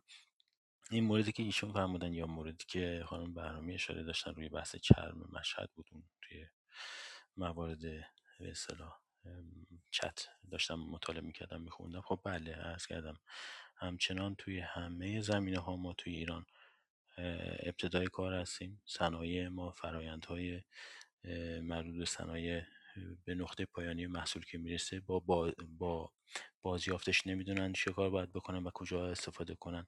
ویستی که تولید میشه تو طول فرآیند تولید اون محصول، اون ویست رو به نقطه پایانی نمیرسونن که بتونن نشون بدن تا اونجایی که ممکن بوده اون ویست رو تصفیه کردن. و حتی خود تصفیه خونه‌های آب و فاضل آب در ایران خودشون ویست دارن، یعنی و پس از تصفیه آب یا پس از تصفیه فاضل آب خودشون ویست دارن و اون ویست رو تا اون نقطه یا گریدی که باید تصفیه بشه و دیگه کامل تا اونجایی که ممکنه غیر مضر و مخرب باشه برای محیط زیست روش کار نمیشه. متاسفم من خودم سالها در ایران تو صنعت آب و فاضلاب کار کردم، اینجا هم الان شغلم همینه. حالا با توجه به اینکه رشته‌ای که خوندم خب درش کار نمیکنم به اون شکل، ولی یک ارتباطی داریم، یک کارهایی توی شهرداری داریم انجام میدیم که بخشش مربوط به زباله هم میشه، ولی داستان همینه. من عرض کوتاه میکنم و برمیگرده همچنان که عرض کردم همکاری و نهادینه کردن این کار و اینکه دید از دولت و دید از حکمران‌ها فوکوس بر این باشه که بخوان نقطه‌ای رو یا مشکلی رو که می‌بینن با کمک دانش و کارشناسی و صنعت و جای لوکال هایی که مربوط به دانش بنیان اسمش هست تو ایران، اینا بتونن ازش استفاده ببرن و مسئله و مشکل رو به حداقل برسونن. عرض دیگه ندارم، تشکرم میکنم، بسیار متشکرم از مطالب زیبا و ارزنده امروز و خواهشم اینه که این مطلب واقعا بزرگی اگه بشه چند قسمتش کرد و دسته بندیش کرد و همچنان بتوان ادامه داد روی موضوعات ریزترش و دسته بندی تر شدنش در آینده. متشکرم، با اجازهتون. خواهش میکنم، ممنون از شما. خانم خانم بهرامی، شما صحبت پایینی رو دارید، بفرمایید و بعد اتاق رو ببندیم. ممنونم از برنامه‌تون. منم فکر میکنم اگه برای تغذیه برنامه دیگه ای رو بشه ترتیب داد و در مجموع این که من من فکر میکنم سیاست گذاریه، یعنی اگه در مورد قانون حرف بزنیم، اگه در مورد سرمایه گذاری، مشارکت حوزه تحقیق و پژوهش و دانشگاه با حوزه صنعت، تمام اینا رو در واقع اون سپهر سیاسی و حکمرانی و یک کشوری که تعیین میکنین که چقدر اولویت داشته باشه برای اون موضوع محیط زیست، موضوع پیوند با توسعه پایدار و تولید محصولات در واقع سبز، ولی یه بخشش اونه. اما باز در طبقات پایین‌تر انتخاب‌های ما هم میتونه اهمیت داشته باشه. درسته که ما هممون هر کدوم یک نفر یک نفر هستیم، اما هر کدوم ما هم باز اگر انتخابامون انتخابایی باشه که حدالامکان در پیوند با طبیعت باشه، ما رو تبدیل به شهروند سبز بکنه، باز اونم میتونه بسیار مؤثر باشه. یعنی فکر نکنیم که اثر نداره اگر ما در سال مصرف پوشاکمون و لباسمون رو کاهش بدیم یا انتخابمون در مواد غذایی رو آگاهانه در موردش تصمیم بگیریم، حتما مؤثره. زباله‌ای که تولید میشه میکنیم در خونه رو مدیریت کنیم، انرژی که مصرف میکنیم، یعنی تک تک ما هم با سلولای همین جامعه هستیم که داریم در موردش صحبت میکنیم و اونا نقد میکنیم. اما طبیعتاً به زیرسازهای مناسب زیرسازهای مناسبی از طرف حکومت هم نیاز هست. ممنونم باز از همه دوستانی که تا الان موندن، ما رو شنیدن و دوستانی که در بحث شرکت کردن. متشکرم از شما. فکر میکنم جنبندی خیلی خوبی داشتید به عنوان اینکه این اتاق رو جنبندی کنیم. و ضمن اینکه این اطلاع رو بدم که ما جلسه بعدیمون همینطور که وسط جلسه عرض کردم در رابطه با محیط زیست افغانستان خواهد بود و کارشناسان که از حوزه افغانستان حالا میان یا در خارج از کشور مشغول به تحصیل هستن از مهمانانمون هستن. ضمن که ما یه سری دورهمی‌های محیط زیستی قرار از این به بعد در کلاب محیط زیست صنعت شریف داشته باشیم و هر شنبه خواهد بود ساعت بیست و سه به وقت ایران و بحث آزاد خواهد بود در اون دورهمی‌های محیط زیستی، به این صورت که حالا هر کارشناس و یا هر نه کسی که علاقمند هست به مباحث محیط زیستی میتونه شرکت کنه و مشخصا روی یک موضوع خاص مثل مثلا این جلسات ماهانه‌ای که داریم و به صورت تخصصی و کارشناسی مباحث رو جلو میبریم نخواهد بود، صرفا یک گفتگو یا گفتمان محیط زیستی خواهد بود. تشکر میکنم از همه کسانی که تا الان صدای ما رو شنیدن، از مهمانان عزیزمون که شرکت کردن و بحث رو تقویت کردن، بنیه علمیش رو تقویت کردن.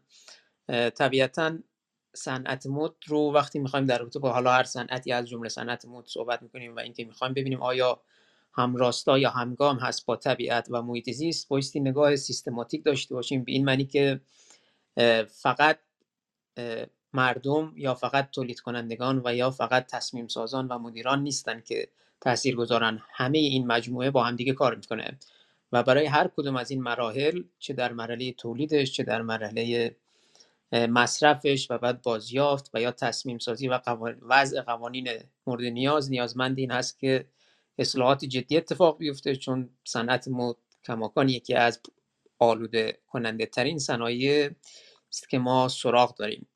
در هر صورت امیدوارم که شب و روز خوبی داشته باشید و متشکر که در اتاق ماندید و به مباحث شرکت کردید، شنیدید. برای همگیتون آرزوی موفقیت دارم و همچنین آرزوی سربلندی و سرفرازی برای کشور عزیزمان ایران.